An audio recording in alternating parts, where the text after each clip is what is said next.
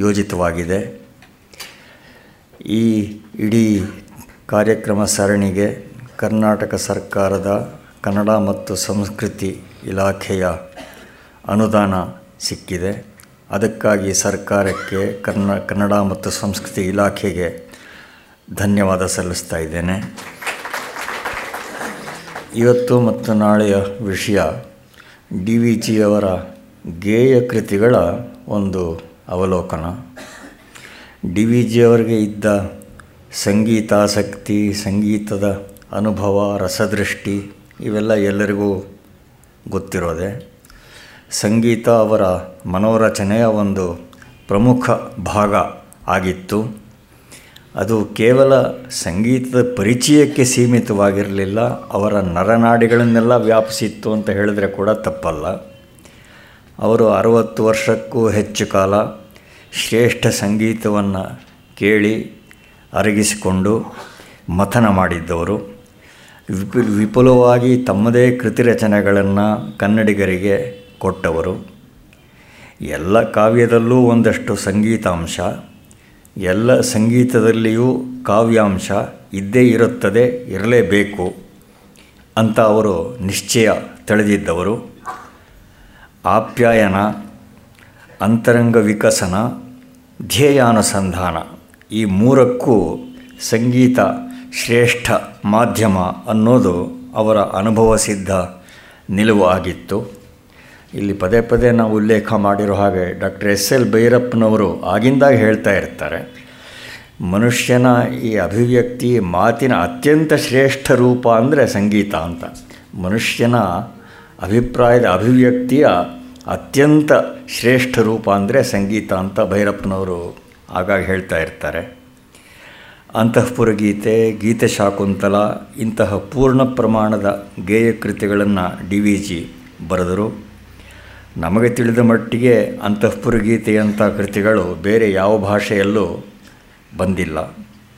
ಅವರ ನಿವೇದನ ಮೊದಲಾದ ಸಂಕಲನಗಳಲ್ಲೂ ಗೇಯ ಕೃತಿಗಳು ಸೇರಿವೆ. ಇವಲ್ಲದೆ ಹತ್ತಾರು ಬಿಡಿ ಬಿಡಿ ಗೇಯ ರಚನೆಗಳನ್ನು ಅವರು ಮಾಡಿದ್ದಾರೆ. ಅವುಗಳಲ್ಲಿ ಹಲವಾರು ರಚನೆಗಳು ಆಕಾಶವಾಣಿಯಲ್ಲಿ, ಬೇರೆ ವೇದಿಕೆಗಳಲ್ಲಿ ಪ್ರದರ್ಶಿತವೂ ಆಗಿವೆ. ಅವರು ಗೇಯ ಅಂತ ಏನು ಉದ್ದೇಶಿಸಿರದ ಮಂಕುತಿಮ್ಮನ ಕಗ್ಗದ ಪದ್ಯಗಳು ಕೂಡ ಗಾಯನಗೊಂಡಿವೆ. ಕರ್ನಾಟಕ ಸಂಗೀತ ಪ್ರಾಕಾರದಲ್ಲಿ ಕನ್ನಡದ ಪ್ರಾತಿನಿಧ್ಯ ಹೆಚ್ಚಿನ ಪ್ರಮಾಣದ್ದಾಗಿರಬೇಕು ಅಂತ ದಶಕಗಳುದ್ದಕ್ಕೂ ಡಿ ವಿ ಜಿಯವರು ಶ್ರಮಿಸಿದರು. ಅವರು ಆಜೀವನವೂ ತ್ಯಾಗರಾಜಾದಿ ಶ್ರೇಷ್ಠರ ಅನನ್ಯ ಭಕ್ತರಾಗಿದ್ದರು. ತ್ಯಾಗರಾಜ ಕೃತಿಗಳಿಂದ ಪ್ರೇರಿತವಾದ ರಾಗಗಳಲ್ಲಿಯೇ ಅವರ ಹೆಚ್ಚಿನ ಕೃತಿಗಳು ರಚನೆ ಆಗಿವೆ.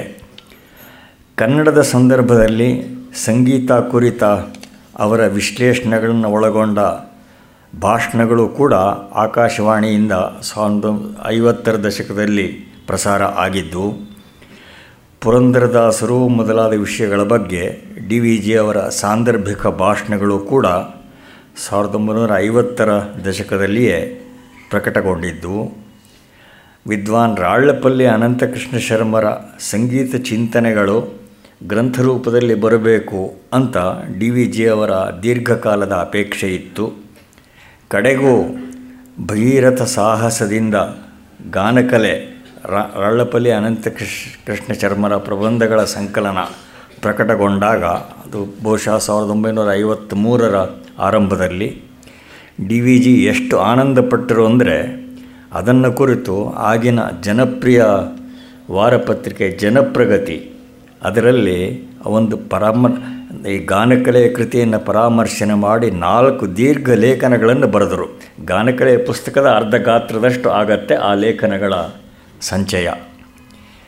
ಸಾವಿರದ ಒಂಬೈನೂರ ಐವತ್ತ್ಮೂರರಲ್ಲಿ ಒಂದು ಸಲ ಶಮ್ಮಂಗುಡಿ ಶ್ರೀನಿವಾಸಯ್ಯರ ಮದ್ರಾಸ್ ರೇಡಿಯೋದಲ್ಲಿ ಪ್ರಸಾರವಾದ ಒಂದು ಕಚೇರಿ ಕೇಳಿ ಡಿ ವಿ ಜಿ ಬರೆದ ಪ್ರಶಂಸಾ ಲೇಖನ ನೋಡಿ, ಅದು ಆಮೇಲೆ ಪ್ರಕಟನೂ ಆಯಿತು ಆ ಲೇಖನ. ಶಮ್ಮಂಗುಡಿಯವರು ಎಷ್ಟು ಆನಂದಪಟ್ಟರು ಅಂದರೆ ನನಗೆ ಕೋಟಿ ವರಹ ಬಂದ ಹಾಗಾಯಿತು ಅಂತ ಅವರು ಪತ್ರ ಬರೆದಿದ್ದರು. M S Subbulakshmi D V ಜಿಯವರಲ್ಲಿ ಎಂಥ ಗಾಢಭಕ್ತಿ ಇಟ್ಕೊಂಡಿದ್ದರು ಅದೆಲ್ಲ ಎಲ್ರಿಗೂ ಗೊತ್ತಿರೋ ಸಂಗತಿ. ಡಿ ವಿ ಜಿ ಜ್ವರಗ್ರಸ್ತರಾಗಿ ಮಲಗಿದ್ದಾಗ ಸುಬ್ಬಲಕ್ಷ್ಮಿ ಅವರು ಅವರ ಹಾಸಿಗೆ ಪಕ್ಕದಲ್ಲೇ ಕುಳಿತು ತೇವಾರಗಳನ್ನು, ರಚನೆಗಳನ್ನು ಹಾಡಿದ್ದುಂಟು.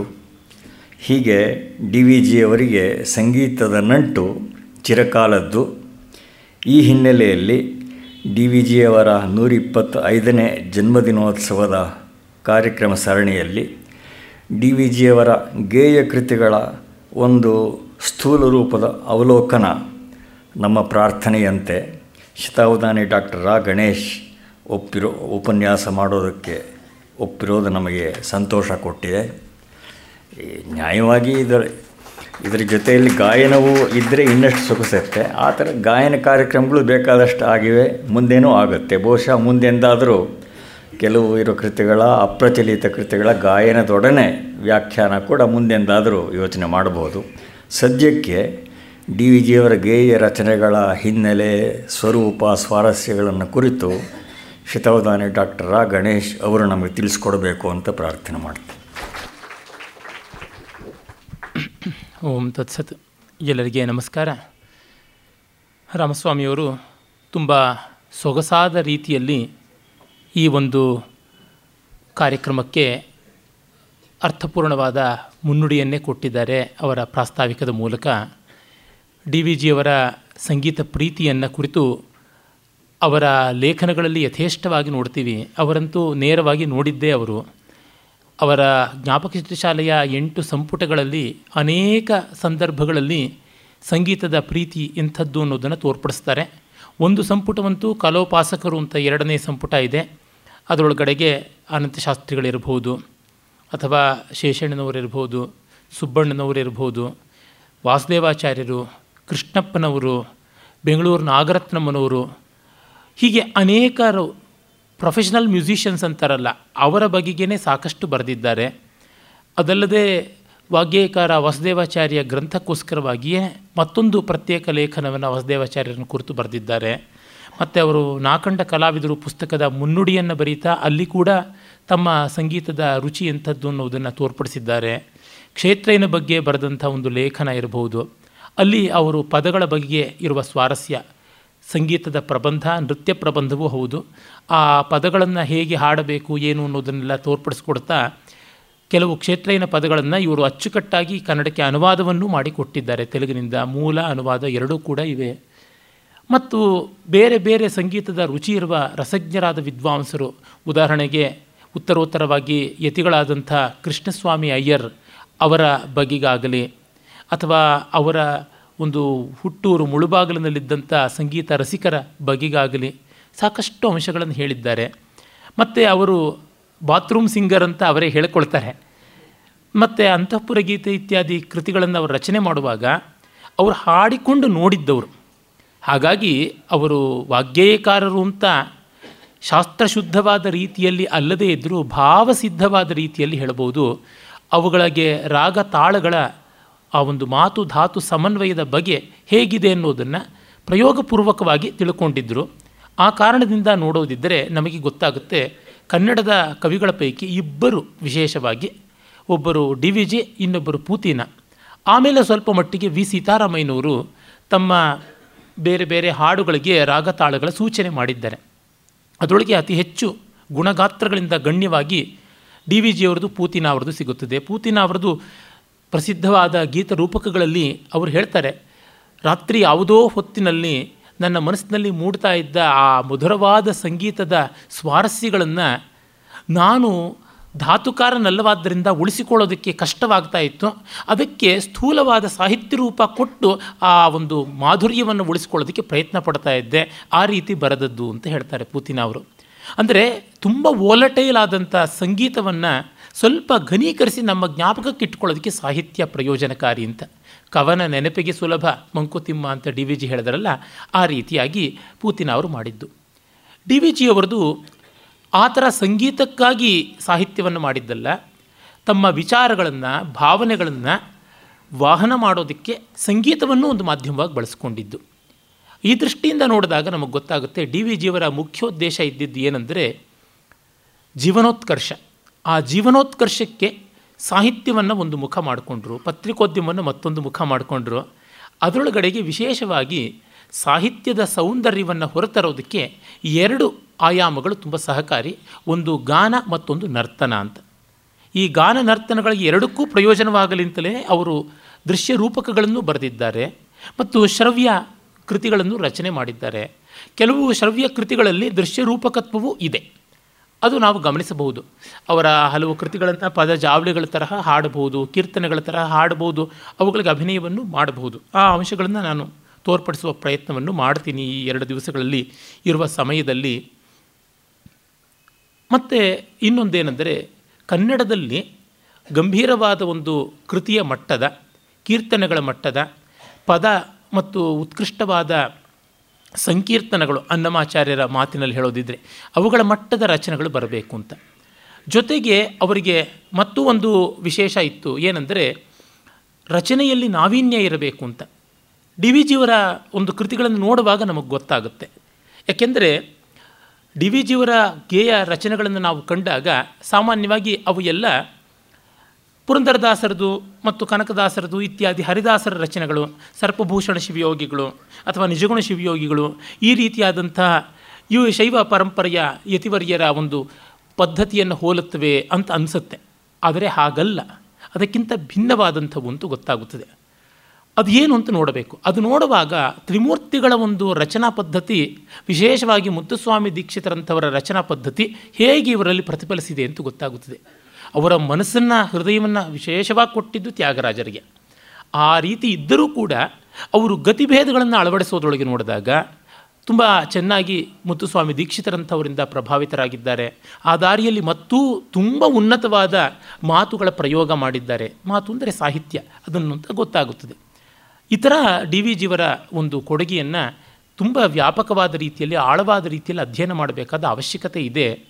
ಅದು ಇದುವರೆಗೂ ಆದಂತೆ ಕಾಣೆ. ಅದಕ್ಕಿದೊಂದು ಉಪಕ್ರಮ ಆಗಲಿ ಅಂತನ್ನುವಂಥ ಭಾವನೆ ಇದೆ. ಮೊದಲಿಗೆ ಡಿ ವಿ ಜಿಯವರು ವಿದ್ವತ್ ಕವಿ ಅನ್ನೋದನ್ನು ಒಪ್ಪಿಕೊಳ್ಬೇಕು. ಮತ್ತು ಅವರು ಎರಡು ಕಾರಣಕ್ಕಾಗಿ ಸಾಹಿತ್ಯ ರಚನೆ, ಒಂದು ಸಂತೋಷ ಜನನ, ಮತ್ತೊಂದು ಜ್ಞಾನ ಸಂವರ್ಧನ, ಎರಡಕ್ಕಾಗಿ ಮಾಡಿದಂಥದ್ದು. ಈ ಸಂದರ್ಭದಲ್ಲಿಯೇ ನನಗೆ ಬಹಳ ಪ್ರಿಯವಾದ ವಿಷ್ಣು ಸೀತಾರಾಮ ಸುಖತನ್ಕರ್ ಅವರ ಮಾತನ್ನು ಜ್ಞಾಪಿಸಿಕೊಳ್ಬೇಕು. The purpose of art is two-folded. One, it should transport us to another world and it should be a better one ಅಂತ. ಇದು ಅವರು ಒಂದು ಕಡೆ ಕಾವ್ಯದ ಕುರಿತು ಡಿ ವಿ ಜಿ ಅವರು ಹೇಳ್ತಾರೆ, ಕಾವ್ಯ ಒಂದು ಸತ್ಪ್ರೇರಣೆಯನ್ನು ಕೊಡುತ್ತದೆ, ಆನಂದವನ್ನು ಕೊಡುತ್ತದೆ ಅಂತ. ಬೋಧ, ಮೋದ ಇವೆರಡೂ ಕೂಡ ಸತ್ಕಾವ್ಯದ, ಸತ್ಕಲೆಯ ಲಕ್ಷಣ. ನಾನು ಅದನ್ನು ಪ್ರಿಸೈಸಾಗಿ ಬೋಧ ಮೋದ ಅಂತ ಇಟ್ಕೊಂಡಿದ್ದೀನಿ. ಅದು ಡಿ ವಿ ಜಿಯವರ ಕನ್ವಿಕ್ಷನ್. ಆ ಕಾರಣದಿಂದಲೇ ಅವರ ಎಲ್ಲ ಬರವಣಿಗೆಗಳು ಹಾಗೆ ಆಗಿದೆ, ಗೇಯ ಕೃತಿಗಳು ಅದಕ್ಕೆ ಹೊರತಲ್ಲ. ಆಮೇಲೆ ಅವರಿಗೆ ಯಾವ ಮಡಿತನವೂ ಇರಲಿಲ್ಲ, ಮೈಲಿಗೆತನವೂ ಇರಲಿಲ್ಲ. ಮಡಿವಂತಿಕೆ ಇದ್ದಿದ್ದರೆ ಕೆಲವೊಂದು ಪ್ರಯೋಗಗಳನ್ನು ಮಾಡ್ತಾ ಇರಲಿಲ್ಲ. ಅಯ್ಯಯ್ಯೋ ವೆಗಟಾಯೇನ ಅನ್ನುವಂಥ ಕ್ಷೇತ್ರಯೇನ ಪದವನ್ನು ಅನುವಾದ ಮಾಡುವಾಗ ಅವರು ಅಯ್ಯಯ್ಯೋ ವೆಗಟಾಯಿತೆ ಎನ್ನುವ ಶಬ್ದ ಬಳಸ್ತಾ ಇರಲಿಲ್ಲ. ವೆಗಟು ಅನ್ನುವಂಥದ್ದು ಗಟ್ಟಿಯಾದ ಮಡಿಗನ್ನಡದಲ್ಲಿ ಇಲ್ಲದೇ ಇರುವಂಥ ಶಬ್ದ. ಆ ತರಹ ಅನೇಕ ಕಾಣಿಸುತ್ತದೆ. ಅವ್ರು ಹೇಳ್ತಾರೆ ಇಲ್ಲಿ ಬೀದಿಗನ್ನಡ, ಹಾದಿಗನ್ನಡ ಎಲ್ಲ ಇದೆ ಅಂತ. ಜೊತೆಗೆ ಮೈಲಿಗೆಯ ಪ್ರತಿಪಾದಕರು ಅವರಲ್ಲ. ಅದರಿಂದಲೇ ಸಮೃದ್ಧವಾಗಿ ಸಂಸ್ಕೃತ ಶಬ್ದಗಳು ಬರ್ತವೆ. ಜೀವಸಂಘ ಸಂಮೋಹನ ವೈಭವ ಲಾವಣ್ಯಾಮೃತ ಘನಸ್ವಭಾವ ಅನ್ನುವಂಥ ಸಮಾಸಗಳನ್ನು ಒಂದೇ ಕಡೆ ಹಾಕ್ತಾ ಹೊರಿಸ್ತಾರೆ. ಆ ಥರದ್ದು ಬೇಕಾದಷ್ಟು ಉಂಟು. ಆ ದೃಷ್ಟಿಯಿಂದ ಕಂಡಾಗ ಡಿ ವಿ ಜಿ ಅವರದು ಒಂದು ಹದ ಅಂತೂ ಗೊತ್ತಾಗುತ್ತದೆ. ಆದರೆ ಕೆಲವರು ಆ ಕಾರಣದಿಂದಲೇ ಇವರಲ್ಲಿ ಸಂಸ್ಕೃತ ಹೆಚ್ಚು, ಈ ರಚನೆಗಳನ್ನು ಹಾಡುವುದು ಕಷ್ಟ ಅಂತ. ಡಿ ವಿ ಜಿಯವರು ಅದನ್ನೆಲ್ಲ ಬಲ್ಲವರಾಗಿದ್ದರು. ಆದರೆ ಅವರ ಉದ್ದೇಶ ಇದ್ದಿದ್ದು ಸಾಹಿತ್ಯ ಪ್ರಧಾನವಾಗಿ ಹಾಡಬೇಕು ಅಂತ. ಅಂದರೆ ಆನಂದ ಬರೀ ಸಂಗೀತ ಮಾತ್ರದಿಂದಲೇ ಅಲ್ಲದೆ ಸಾಹಿತ್ಯದಿಂದಲೂ ಗೊತ್ತಾಗುವಂಥದ್ದಾಗಿರಬೇಕು. ಸಾಹಿತ್ಯದ ಸೌಂದರ್ಯವನ್ನು ವ್ಯಾಖ್ಯಾನಿಸೋದಕ್ಕೆ ಬೇಕು. ಅಂದರೆ ಇಲ್ಲಿ ಸಂಗೀತ ಒಂದು ವ್ಯಂಜಕ ಸಾಮಗ್ರಿ, ಅದು ವ್ಯಂಗ್ಯ ಸಾಮಗ್ರಿ ಅಲ್ಲ ಅಂತ. Music is not the main product of communication.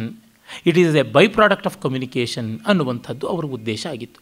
ಅದಕ್ಕೆ ತಕ್ಕಂತೆ ಅವರ ಎಲ್ಲ ರಚನೆಗಳನ್ನು ನೋಡಿದರೆ ನಿರಪವಾದವಾಗಿ ಅವುಗಳಲ್ಲಿ ತೊಂಬತ್ತು ಭಾಗ ಮಧ್ಯಮ ಕಾಲದಲ್ಲಿಯೇ ಇವೆ. ವಿಳಂಬ ಕಾಲದ್ದು ಇಲ್ಲ ಅನ್ನೋಷ್ಟು ಕಡಿಮೆ, ಹಾಗೆ ತುಂಬ ದ್ರುತ ಕಾಲದ್ದು ಇಲ್ಲ ಅನ್ನೋಷ್ಟು ಕಡಿಮೆ. ಸಹಜವೇ ಆಗಿದೆ. ಯಾಕೆಂದರೆ ರಚನೆಯಲ್ಲಿ ವಿರಳಾಕ್ಷರಗಳಿದ್ದಾಗ ವಿಳಂಬ ಕಾಲದಲ್ಲಿ ಹಾಡೋಕ್ಕೆ ಅನುಕೂಲ, ನಿಬಿಡಾಕ್ಷರಗಳಿದ್ದಾಗ ಮಧ್ಯಮ ಕಾಲದಲ್ಲಿ ಹಾಡೋದಕ್ಕೆ ಸಾಧ್ಯ ಆಗುತ್ತೆ. ದ್ರುತಕಾಲದಲ್ಲಿ ಹಾಡಬೇಕಾದರೂ ನಿಬಿಡಾಕ್ಷರಗಳು ಕಷ್ಟ ಆಗುತ್ತೆ, ಹಾಗೆ ವಿಳಂಬದಲ್ಲೂ ಕೂಡ ಕಷ್ಟ ಆಗುತ್ತದೆ. ಈಗ ಶ್ರೀ ಸುಬ್ರಹ್ಮಣ್ಯ ಆಗಚ್ಚ ಅಗ್ರಗಣ್ಯ ಅಂತ ಇರತಕ್ಕಂಥದ್ದನ್ನು ವಿಳಂಬದಲ್ಲಿ ಹಾಡ್ಬೋದು. ಒಂದೊಂದು ಏಟಿಗೆ ಮೂರು ಮೂರು ನಾಲ್ಕು ಅಕ್ಷರ ಕಾಲದಷ್ಟು ಬಂದಾಗ ವಿರಾಮವಾಗಿ ಹಾಡಬೇಕು. ಓ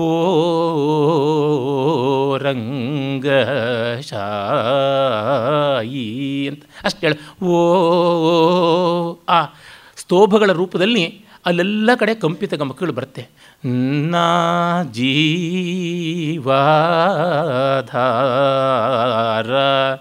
ನಾ ನಾ ನಾ ಜೀವಾಧಾರ.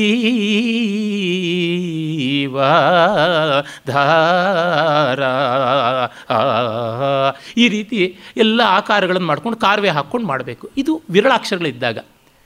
ಆದರೆ ಸ್ವಾಮಿ ಬ್ರಹ್ಮಾಂಡಾವರ್ತನ ನೇಮಿ ಸಂಸಾರ ತಾಪ ಶಮಭೂಮಿನ ಸ್ವಾಮಿ ಆಗೋಲ್ಲ. ಸ್ವಾಮಿ ಬ್ರಹ್ಮಾಂಡಾವರ್ತನ ನೇಮಿ ಸಂಸಾರ ತಾಪ ಶಮಭೂಮಿ ಸುಪ್ರೇಮಿ ರಮಣೀಯತಾ ಸಾಮ್ರಾಜ್ಯಾಧಿಪ ಕಾಮರೂಪ ಸರ್ವಾಂತರ್ಯಾಮಿ ಶ್ರೀ ಚನ್ನಕೇಶವ ಶೃಂಗಾರ ಭಾವ ಶ್ರೀ ಚನ್ನಕೇಶವ ಅಂತ ತಗೋಬೇಕಾಗುತ್ತೆ. ಸೌಮ್ಯನಾಯಕಿ ಸ್ನೇಹ ಮಹೋತ್ಸವ ಸೌಂದರ್ಯಾರ್ಣವ ಕರುಣಿಸೋ ದೇವ, ಈ ಸ್ಪೀಡಲ್ಲಿ ತಗೋಬೇಕು.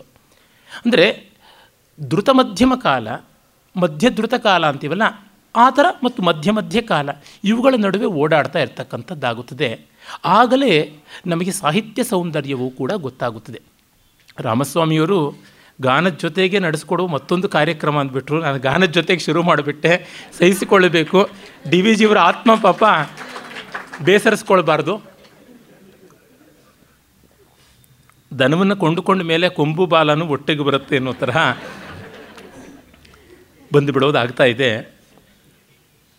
ಆಮೇಲೆ ಅವರ ರಚನೆಗಳಲ್ಲಿ ಪದಗರ್ಭ ತುಂಬ ಚೆನ್ನಾಗಿರುತ್ತೆ. ಪದಗರ್ಭ ಅಂತಂದರೆ ಛಂದಶಾಸ್ತ್ರದ ಪ್ರಕಾರ ಖಂಡಪ್ರಾಸ ಅಂತ ಕರಿತೀವಿ. ಅಂದರೆ ಒಂದು ಸಾಲಿನ ಕೊನೆಯಲ್ಲಿ ಪದ ಮುಗಿಯದೆ ಮುಂದಿನ ಸಾಲಿಗೆ ಬಂದು ಅದು ಪ್ರಾಸಾಕ್ಷರದಲ್ಲಿ ಎತ್ತುಗಡೆಯಾಗಿ ಬರ್ತಕ್ಕಂಥದ್ದು, ಇದು ಪದಗರ್ಭ ಅಂತ. ಇದನ್ನು ಖಂಡಪ್ರಾಸ ಅಂತ ಕರೀತಾರೆ. ದಾಕ್ಷಿಣಾತ್ಯ ಭಾಷೆಗಳಲ್ಲೆಲ್ಲ ಛಂದೋಬಂಧವನ್ನು ನಿಬಿಡವಾಗಿ ತೆಗೆದುಕೊಂಡು ಬರೋದಕ್ಕೆ ಪಾದಾಂತ ಯತಿ ವಿಲಂಘನ ಮಾಡಿಕೊಂಡು ಬರ್ತಾರೆ. ಆ ರೀತಿಯಾಗಿರುವಂಥದ್ದು. ಅದರಿಂದ ಟೈಟಾಗಿರುತ್ತೆ ರಚನೆ, ಒಂಥರ ಬಿಕ್ಕಟ್ಟು ಅಂತೀವಲ್ಲ ಹಾಗಿರುತ್ತೆ. ಅದು ಸುಮ್ಮನೆ ದೋಸೆ ತಿರುವುದಾಕ್ದಂಗೆ ಲೈಟ್ ಆಗಿರೋದಿಲ್ಲ. ಅದು ಡಿ ವಿ ಜಿಯವರ ರಚನೆಯಲ್ಲಿ ಕಾಣಿಸುತ್ತೆ. ಮತ್ತು ವಿಶೇಷವಾಗಿ ವರ್ಣ ಅಂತೀವಿ. ವರ್ಣ ಅಂತಂದರೆ ಒಂದು ಪದವನ್ನು ಒಂದು ಸ್ವಲ್ಪ ಆವರ್ತನದ ಮುಗಿಯೋದಕ್ಕೆ ಮುಂಚೆನೇ ಬಳಸಿ ಅಲ್ಲಿ ಒಂದು ಪಾಸ್, ಒಂದು ಯತಿಯನ್ನು, ಒಂದು ವಿರಾಮವನ್ನು ಕೊಟ್ಟು ಬಳಸ್ಕೊಳ್ಳೋದು. ಅದು ಹಾಡಿ ತೋರಿಸಿದ್ರೆ ಗೊತ್ತಾಗುತ್ತೆ. ಈಗ ತಗೊಂಡಿದ್ದ ಏನೇ ಏನೇ ಶುಕ ಭಾಷಿಣಿ ಸುದ್ದಿ, ಏನೇ ಶುಕ ಭಾಷಿಣಿ, ಏನೇ ಶುಕ ಭಾಷಿಣಿ ಈ ಸುದ್ದಿ, ಏನೇ ಶುಕ ಭಾಷಿಣಿ ಈ ಸುದ್ದಿ. ಆರಾರ ತೆಗಳುತ ಆರಾರ ಪೊಗಳುತ ಕೀರಾಳಿ ಗುಲಿಯುವೆ ಮಾರಾಂತರಂಗವ, ಏನೇ ಶುಕ ಭಾಷಿಣಿ ಈ ಸುದ್ದಿ. ಆ ಸುದ್ದಿ ಅನ್ನುವಂಥದ್ದು ವರ್ಣ ಅಂತ. ಆ ತರಹ ಆ ಸುದ್ದಿ ಅನ್ನುವ ಪದ ಅಲ್ಲಿ ವರ್ಣವಾಗಿ ಬಂದಂಥದ್ದು. ಆ ಥರದ್ದು ಬಹಳ ಬಗೆಯಲ್ಲಿ ಅವರು ಮಾಡಿದ್ದಾರೆ. ಪಾದಾಂತದಲ್ಲಿ ಮಾಡಿದ್ದಾರೆ, ಮಾಡಿ ಪಾದ ಮಧ್ಯದಲ್ಲಿ ಕೂಡ ಮಾಡಿದ್ದಾರೆ, ಪಾದಾದಿಯಲ್ಲೂ ಮಾಡಿರುವಂಥದ್ದು. ತುಂಬ ಸೊಗಸಾದ ನಾವೀನ್ಯ.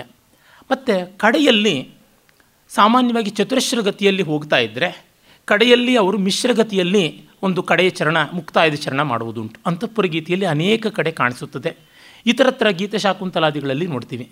ಅಥವಾ ಮಿಕ್ಕವೆಲ್ಲ ಕೂಡ ಮಿಶ್ರಛಾಪು ತಾಳದಲ್ಲಿ ಹೋಗ್ತಾ ಇದ್ದರೆ ಕಡೆಗೆ ಅದನ್ನು ಮಿಶ್ರ ತ್ರಿಪುಟ ತಾಳಕ್ಕೆ ಮಾಡ್ತಕ್ಕಂಥದ್ದು.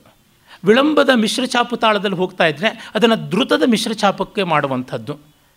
ಅಂಶದ ಅಂದರೆ ತ್ರಿಮೂರ್ತಿ ಗಣದ ಒಂದು ಕರ್ಷಣ ಗತಿಯಲ್ಲಿ ಹೋಗ್ತಾ ಇದ್ದರೆ ಪೂರ್ವಾರ್ಧ, ಅದನ್ನು ಮಾತ್ರ ಗಣಕ್ಕೆ ಉತ್ತರಾರ್ಧದಲ್ಲಿ ಮಾಡುವಂಥದ್ದು. ಮತ್ತು ಒಂದು ಬಂಧವನ್ನು ಪಂಚಮಾತ್ರ ಗತಿಗೆ ಬರುವಂಥ ಖಂಡಚಾಪುನಲ್ಲೂ ಹಾಡಬಹುದು. ಅಥವಾ ಮಿಶ್ರಛಾಪು ಏಳು ಮಾತ್ರೆಗಳಲ್ಲಿ ಬರುವಂಥದ್ದು ಅದಕ್ಕೂ ಹಾಡ್ಬೋದು.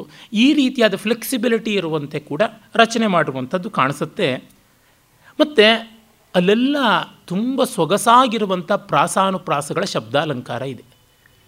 ನಿಜವಾಗಲೂ ಕನ್ನಡದ ಗೇಯ ರಚನೆಯಲ್ಲಿ ಇಷ್ಟು ಪ್ರೌಢವಾದ ಸಾಹಿತ್ಯ ಪರಿಪಾಕ ಇರುವ ಗೀತೆಗಳು ಡಿ ವಿ ಜಿಯವರಿಗೆ ಹಿಂದೆಯೂ ಇಲ್ಲ, ಆಮೇಲೂ ಇಲ್ಲ. ಅದು ಒಂದು ರೀತಿ ನ ಭೂತೋ ನ ಭವಿಷ್ಯತಿ ಅಂತ ಆಗಿ ಕೂತ್ಬಿಟ್ಟಿರುವಂಥದ್ದು. ಏಕೆಂದರೆ ಮೊದಲಿಂದ ನೋಡೋಣ, ನಮಗೆ ಕನ್ನಡದಲ್ಲಿ ಗೇಯ ರಚನೆಗಳು ಅಂತ ಓಲ್ಡೆಸ್ಟ್ ಅಂತ ಸಿಗತಕ್ಕಂಥದ್ದು ಹನ್ನೆರಡು ಹದಿಮೂರನೇ ಶತಮಾನದಲ್ಲಿದ್ದ ಮೂರನೆಯ ಸೋಮೇಶ್ವರ ಚಾಲುಕ್ಯ ಕಂಠೀರವನಾದ ಆರನೇ ವಿಕ್ರಮಾದಿತ್ಯನ ಮಗ ಮೂರನೇ ಸೋಮೇಶ್ವರನ ಅಭಿಲಷಿತಾರ್ಥ ಚಿಂತಾಮಣಿ ಅಂತ ಹೆಸರಾದ ರಾಜಮಾನಸೋಲ್ಲಾಸದಲ್ಲಿ ಬರುವ ಆ ಒಂದು ಗೀತ ವಿನೋದ ಅನ್ನುವ ಒಂದು ಭಾಗದಲ್ಲಿ ಸಂಸ್ಕೃತ ಲಿಪಿಯಲ್ಲಿದ್ದರೂ ಕನ್ನಡದ ಭಾಷೆಯಲ್ಲಿರ್ತಕ್ಕಂಥ ಕೃತಿಗಳು ಕಾಣಿಸುತ್ತವೆ.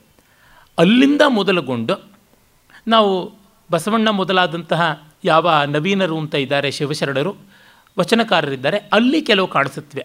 ಅಲ್ಲಿಂದ ಮೊದಲುಗೊಂಡು ಇಪ್ಪತ್ತೊಂದನೆಯ ಶತಮಾನದ ಆರಂಭದಲ್ಲಿಯವರೆಗೂ ನೋಡಿದ್ರೆ ಎಲ್ಲಿಯೂ ಇಷ್ಟು ಪ್ರೌಢವಾದ ಆ ಶಬ್ದಾಲಂಕಾರ ಪ್ಲಾವಿತವಾದ ಅರ್ಥಾಲಂಕಾರ ಭಾಸುರವಾದ ರಚನೆ ಕಾಣಿಸೋದಿಲ್ಲ. ಹರಿದಾಸರಲ್ಲಿ ವೈವಿಧ್ಯ ತುಂಬ ಇದೆ. ಅರೆ ಜಾಳು ಜಗನ್ನಾಥದಾಸರಂಥ ಕೆಲವರನ್ನು ಬಿಟ್ಟರೆ ಮಿಕ್ಕವರೆಲ್ಲ ಪ್ರಾಸಕ್ಕೆ ಪರದಾಡ್ತಾ ಇರ್ತಾರೆ, ಹೇಗೋ ಒದ್ದಾಟ. ಡಿ ವಿ ಜಿಯವ್ರದ್ದು ಆ ರೀತಿ ಅಲ್ಲವೇ ಅಲ್ಲ. ಒಂದೊಂದು ಪ್ರಾಸಸ್ಥಾನದಲ್ಲೂ ತುಂಬ ಸುಂದರವಾದಂಥ ಕಲ್ಪನೆಗಳನ್ನು ಮಾಡಬಲ್ಲರು. ಮತ್ತು ಒಳಗಿನ ಪ್ರಾಸಗಳು ಇಡ್ತಾರೆ, ಒಂದೊಂದು ಆವರ್ತಕ್ಕೆ ಪ್ರಾಸಗಳಿಡ್ತಾರೆ. ಯಮಕ, ಒಡಿ ಇತ್ಯಾದಿಗಳೆಲ್ಲ ಬರುತ್ತವೆ. ಹಾಗಾಗಿ by the mere recitation itself you have so much of music there. ಓದಿದ್ರೆ ಸಾಕು, ಅದರೊಳಗೆ ಸಂಗೀತ ಕಾಣಿಸ್ಬಿಡುತ್ತೆ. ಇನ್ನು ಹಾಡಿದ್ರೆ ಕೇಳಲೇಬೇಕಾಗಿಲ್ಲ. ಆದರೆ ಕೆಲವೊಂದು ಬಹಳ ವಿಚಿತ್ರ ಅಭಿಪ್ರಾಯಗಳು, ಲೋಕೋ ಭಿನ್ನ ರುಚಿ ಅಂತಾರಲ್ಲ, ಅವರ ಸುಪುತ್ರರಾದ ಬಿ ಜಿ ಎಲ್ ಸ್ವಾಮಿಯವರೇನೆ ಅವರು ತುಂಬ ದೊಡ್ಡವರು. ಪಂಪಂಗಿಲ್ಲ ನಿಲಿಂಪಲೋಕ ನಿಲಯಂ ನಾರಣಪ್ಪ ಗಿನ್ನಿಲ್ಲಮೇನ್ ಪೆಂಪಣ್ ತೋಪ ಅಲಂಪು ಬಿರ್ವ ವಿಜ್ಞಾನ ಶಾಸ್ತ್ರಗಳ ವಿಜ್ಞಾನ ಪುಷ್ಪಂಗಳ ಕಂಪಂ ಬಿರ್ವ ಕಲಾಲಿ ಯೊಲ್ಮೆ ಗುವಿ ಸತ್ಪುತ್ರನಂ ಸ್ವಾಮಿಯಂ ತಾಂಪಂದಿರ್ಪ ವಿಶೇಷ ವೈಭವ ಯಶಂ ಗುಂಡಪ್ಪ ಗಿರ್ಪಂತೆ ಓಲ್ ಅಂತ ಹಿಂದೊಮ್ಮೆ ನಾನು ಪದ್ಯವೇ ಹೇಳಿದ್ದೆ.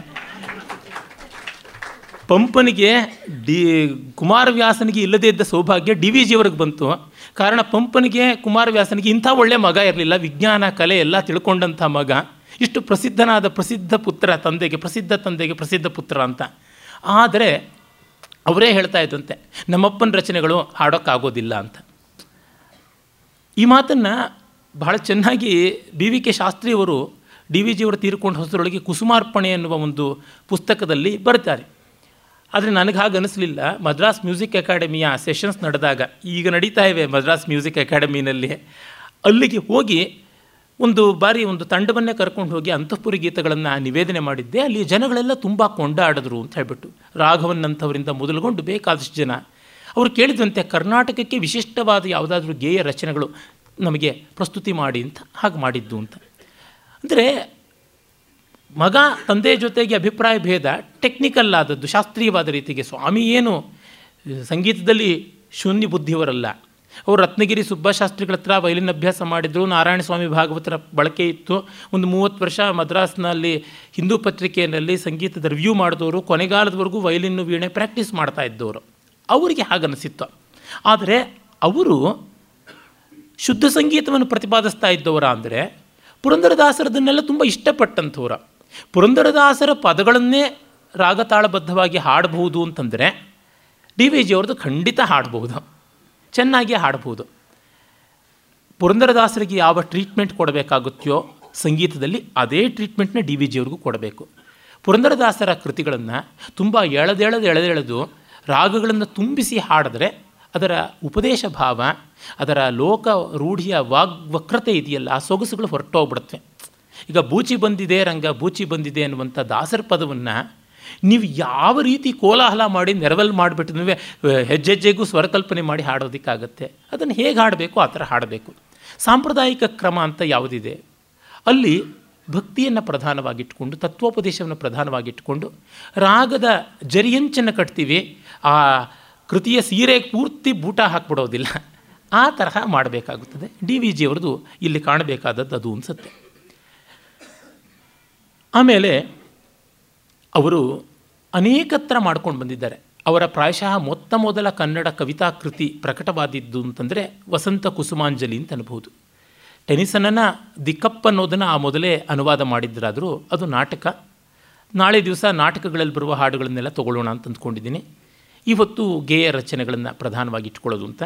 ಅಲ್ಲಿ ಅವರು ಬಂಕಿಮಚಂದ್ರರ ಒಂದೇ ಮಾತರವನ್ನು ಸಂಸ್ಕೃತಕ್ಕೆ ಅನುವಾದ ಮಾಡಿದ್ದಾರೆ ಆರ್ಯ ಛಂದಸ್ಸಲ್ಲಿ. ಆರ್ಯ ಗೇಯ ಛಂದಸ್ಸು. ಆ ಗೇಯ ಛಂದಸ್ಸಿನಲ್ಲಿ ಬಹಳ ಸೊಗಸಾಗಿ ಅನುವಾದ ಮಾಡಿದ್ದಾರೆ. ಅದು ಮೂಲದಲ್ಲಿ ಖವ್ವಾಲಿ ಶೈಲಿಯಲ್ಲಿ ದೇಶ ತಾಳದಲ್ಲಿ ಹಾಡಬೇಕು ಅಂತ ನಿಯಮನ ಮಾಡಿದ್ದಿದ್ದು. ರವೀಂದ್ರನಾಥ್ ಟ್ಯಾಗೂರರು ಅವರು ಹಾಡಿದ್ರಂತೆ, ಅವರು ಅದಕ್ಕೆ ಮಟ್ಟು ಹಾಕಿಬಿಟ್ಟಿದ್ರು ಖವ್ವಾಲಿ ಧಾಟಿಯಲ್ಲಿ ಮತ್ತು ದೇಶ ರಾಗದಲ್ಲಿ ಹಾಡಿದರು. ಈಗಲೂ ಆಕಾಶವಾಣಿಯಲ್ಲಿ, ರಾಷ್ಟ್ರೀಯ ಸ್ವಯಂ ಸೇವಕ ಸಂಘದಲ್ಲಿ ಅದೇ ರಾಗವನ್ನೇ ಬೇರೆ ಬೇರೆ ರೀತಿಯಲ್ಲಿ ಬಳಸ್ಕೊಂಡಿದ್ದಾರೆ. ಡಿ ವಿ ಜಿಯವರು ನೋಡಿ ಪೂರ್ಣವಾದ ಅನುವಾದವನ್ನು ಅದಕ್ಕೆ ಮಾಡಿಲ್ಲ, ಕೆಲವೊಂದು ಮುಖ್ಯವಾದ ಭಾವವನ್ನು ತೆಗೆದುಕೊಂಡು ಮಾಡಿದ್ದಾರೆ. ಇಲ್ಲಿ ಅವರ ಸಾಹಿತ್ಯ ಮತ್ತು ಅವರ ದೃಷ್ಟಿ ಎರಡೂ ಕೂಡ ಗಮನಾರ್ಹವಾದದ್ದು. ಯಾಕೆಂದರೆ ಒಂದೇ ಮಾತರಂ ಬಗ್ಗೆ ತುಂಬ ದೊಡ್ಡ ಚರ್ಚೆಗಳು ಬಂದಿವೆ, ಅಲ್ಲಿ ಹಿಂದೂ ದೇವತೆಗಳ ಹೆಸರಿದೆ ಮತ್ತೊಂದಿದೆ ಅಂತ. ಅವರು ಆ ಥರದ್ದು ಬರದೇನೆ ಮಾತೃಭೂಮಿಯ ಆರಾಧನೆಯಾಗಿ ಮಾಡಿಕೊಂಡಿದ್ದಾರೆ. ಹಾಗಂತ ಹೇಳಿ ವಂದೇ ಮಾತರಂನ ಇಲ್ಲಿರುವ ಎಲ್ಲ ಸ್ವಾರಸ್ಯವನ್ನು ತಂದಿದ್ದಾರೆ. ತ್ವಂ ದುರ್ಗಾ ದಶಪ್ರಹರಣಧಾರಿಣಿ ವಾಣಿ ಕಮಲಾ ಕಮಲದಲ ವಿಹಾರಿಣಿ ಅಂತ ಬರುತ್ತಲ್ಲ, ಅಲ್ಲಿ ದುರ್ಗಾ ಅನ್ನೋದು ಬಿಟ್ಟಿದ್ದಾರೆ, ಕಮಲಾ ಅನ್ನೋದು ಬಿಟ್ಟಿದ್ದಾರೆ, ಅದರ ಸತ್ವವನ್ನೆಲ್ಲ ತಂದಿದ್ದಾರೆ. ಇನ್ನೂ ಬಿಕ್ಕಟ್ಟಾಗಿ ಮಾಡಿದ್ದಾರೆ. ವಂದೇ ಮಾತರ ಮಮಲಾಂ ಸುಜಲಾಂ ಸುಫಲಾಂ ಸುಸಸ್ಯ ಸಂಪನ್ನಾಂ ಭರಣೀಂ ಭಾರತ ಧರಣೀಂ ತ್ವಾಂ ರಿಪುಹರಣೀಂ ಸುತಾರ್ತಿ ಪರಿಹರಣೀಂ ಅಂತ. ಅದನ್ನು ದೇಶ ರಾಗದಲ್ಲಿ ಒಂದು ಖವ್ವಾಲಿಗೆ ಆರು ಮಾತ್ರೆಗಳು ಪ್ರಧಾನವಾಗಿರ್ತಕ್ಕಂಥದ್ದು. ಆ ರೀತಿಯಾಗಿ ತೊಗೊಂಡು ಹಾಡೋದಿದ್ದರೆ ಸಹಿಸ್ಕೋಬೇಕು. ವಂದೇ ಮಾತರ ಮಮಲಾಂ ಸುಜಲಾಂ ಸುಫಲಾಂ ಸುಸಸ್ಯ ಸಂಪನ್ನಾಂ ಭರಣೀಂ ಭಾರತ ಧರಣೀಂ ತ್ವಾಂ ರಿಪುಹರಣೀಂ ಸುತಾರ್ತಿ ಪರಿಹರಣೀಂ ದೇಶಮಯೀಂ ಕೋಶಮಯೀಂ ಕುಶಲಮಯೀಂ ಸುಖಮಯೀಂ ಪ್ರಮೋದಮಯೀಂ ಅಯಿ ಮಧುರಾಲಾಪಮಯೀಂ ತ್ವಾಂ ವಂದೇ ಮಾತರಂ ಚ ಸುಗುಣಮಯೀಂ ಕರ್ಮತ್ವಂ ಮರ್ಮತ್ವಂ ಸದ್ಧರ್ಮಸ್ತ್ವಂ ತಥೈವ ಶರ್ಮತ್ವಂ ಭರ್ಮತ್ವಂ ವರ್ಮತ್ವಂ ತ್ವಾಂ ವಂದೇ ಮಾತರಂ ವಿದ್ಯಾಂ ವಿದ್ಯಾಂ. ಮುಕ್ತಾಯ ಮಾಡಬೇಕಾದ್ರೆ ಅವರು ಆರ್ಯದಲ್ಲಿ ಒಂದು ಕಡೆಗೆ ಗೀತ್ ಗೀತಿ ಛಂದಸ್ಸು, ಇನ್ನೊಂದು ಕಡೆ ಆರ್ಯ ಛಂದಸ್ಸು ಎರಡನ್ನೂ ಬಳಸಿದ್ದಾರೆ. ಹಾಗಾಗಿ ಆರ್ಯ ಛಂದಸ್ಸು ಬಂದಾಗ ನಾಲ್ಕನೇ ಸಾಲು ಹದಿನೈದು ಮಾತ್ರೆ ಆಗುತ್ತೆ. ಆಗ ಕರ್ಷಣೆ ಜಾಸ್ತಿ ಮಾಡ್ಕೊಳ್ಬೇಕು. ತ್ವಾಂ ವಂದೇ ಮಾತರಂ ವಿದ್ಯಾಂ ಹದಿನೈದು ಮಾತ್ರೆ, ತ್ವಾಂ ವಂದೇ ಮಾತರಂ ವಿದ್ಯಾಂ ಇಷ್ಟು ಎಳ್ತಾ ಮಾಡಬೇಕಾಗುತ್ತೆ. ಇಲ್ಲ ಮಾತರಂನ ಅಥವಾ ವಿದ್ಯಾನ ಹೇಳ ತ್ವಾಂ ವಂದೇ ವಂದೇ ತ್ವಾಂ ಮಾತರಂ ವಿದ್ಯಾಂ ವಂದೇ ಈ ಥರ ಪದ ತುಂಬಿಸ್ಕೊಳ್ಬೇಕಾಗುತ್ತೆ. ಹೀಗೆ ಅವರು ಆಗಲೇ ಅದನ್ನು ತುಂಬ ಸೊಗಸಾಗಿ ಸಂಸ್ಕೃತ ನಾಟಕಗಳಲ್ಲಿರುವಂಥ ಗೇಯ ಛಂದಸ್ಸುಗಳಲ್ಲಿ ಪ್ರಮುಖವಾದ ಆರ್ಯದಲ್ಲಿ ಮಾಡಿದ್ದಾರೆ. ಕಾಳಿದಾಸಾದಿಗಳ ಮಹಾಕವಿಗಳ ನಾಟಕಗಳಲ್ಲಿ ಅತಿ ಹೆಚ್ಚು ಬಳಕೆ ಆಗಿರೋದು ಆರ್ಯ ಛಂದಸ್ಸು, ಗೇಯವಾದದ್ದು ಅಂತ. ಅದರ ಗೇಯದ ಕ್ರಮ ಏನಿದೆ ಅಭಿನವ್ ಗುಪ್ತಾದಿಗಳು ಹೇಳೋದು, ಆ ಕ್ರಮದಲ್ಲಿಯೇ ನಾನು ಹಾಡಿದ್ದೀನಿ ಹಾಡಿದ್ದೀನಿ ಅಂತ ಅಂದುಕೊಳ್ಳಿ. ಆಮೇಲೆ ಇನ್ನೊಂದು ಅವರ ಬಹಳ ಪ್ರಸಿದ್ಧವಾದ ಎರಡನೇ ಕವನ ಸಂಕಲನ ನಿವೇದನ. ನಿವೇದನದಲ್ಲಂತೂ ಅತ್ಯಂತ ಪ್ರಸಿದ್ಧವಾದದ್ದು ವನಸುಮ.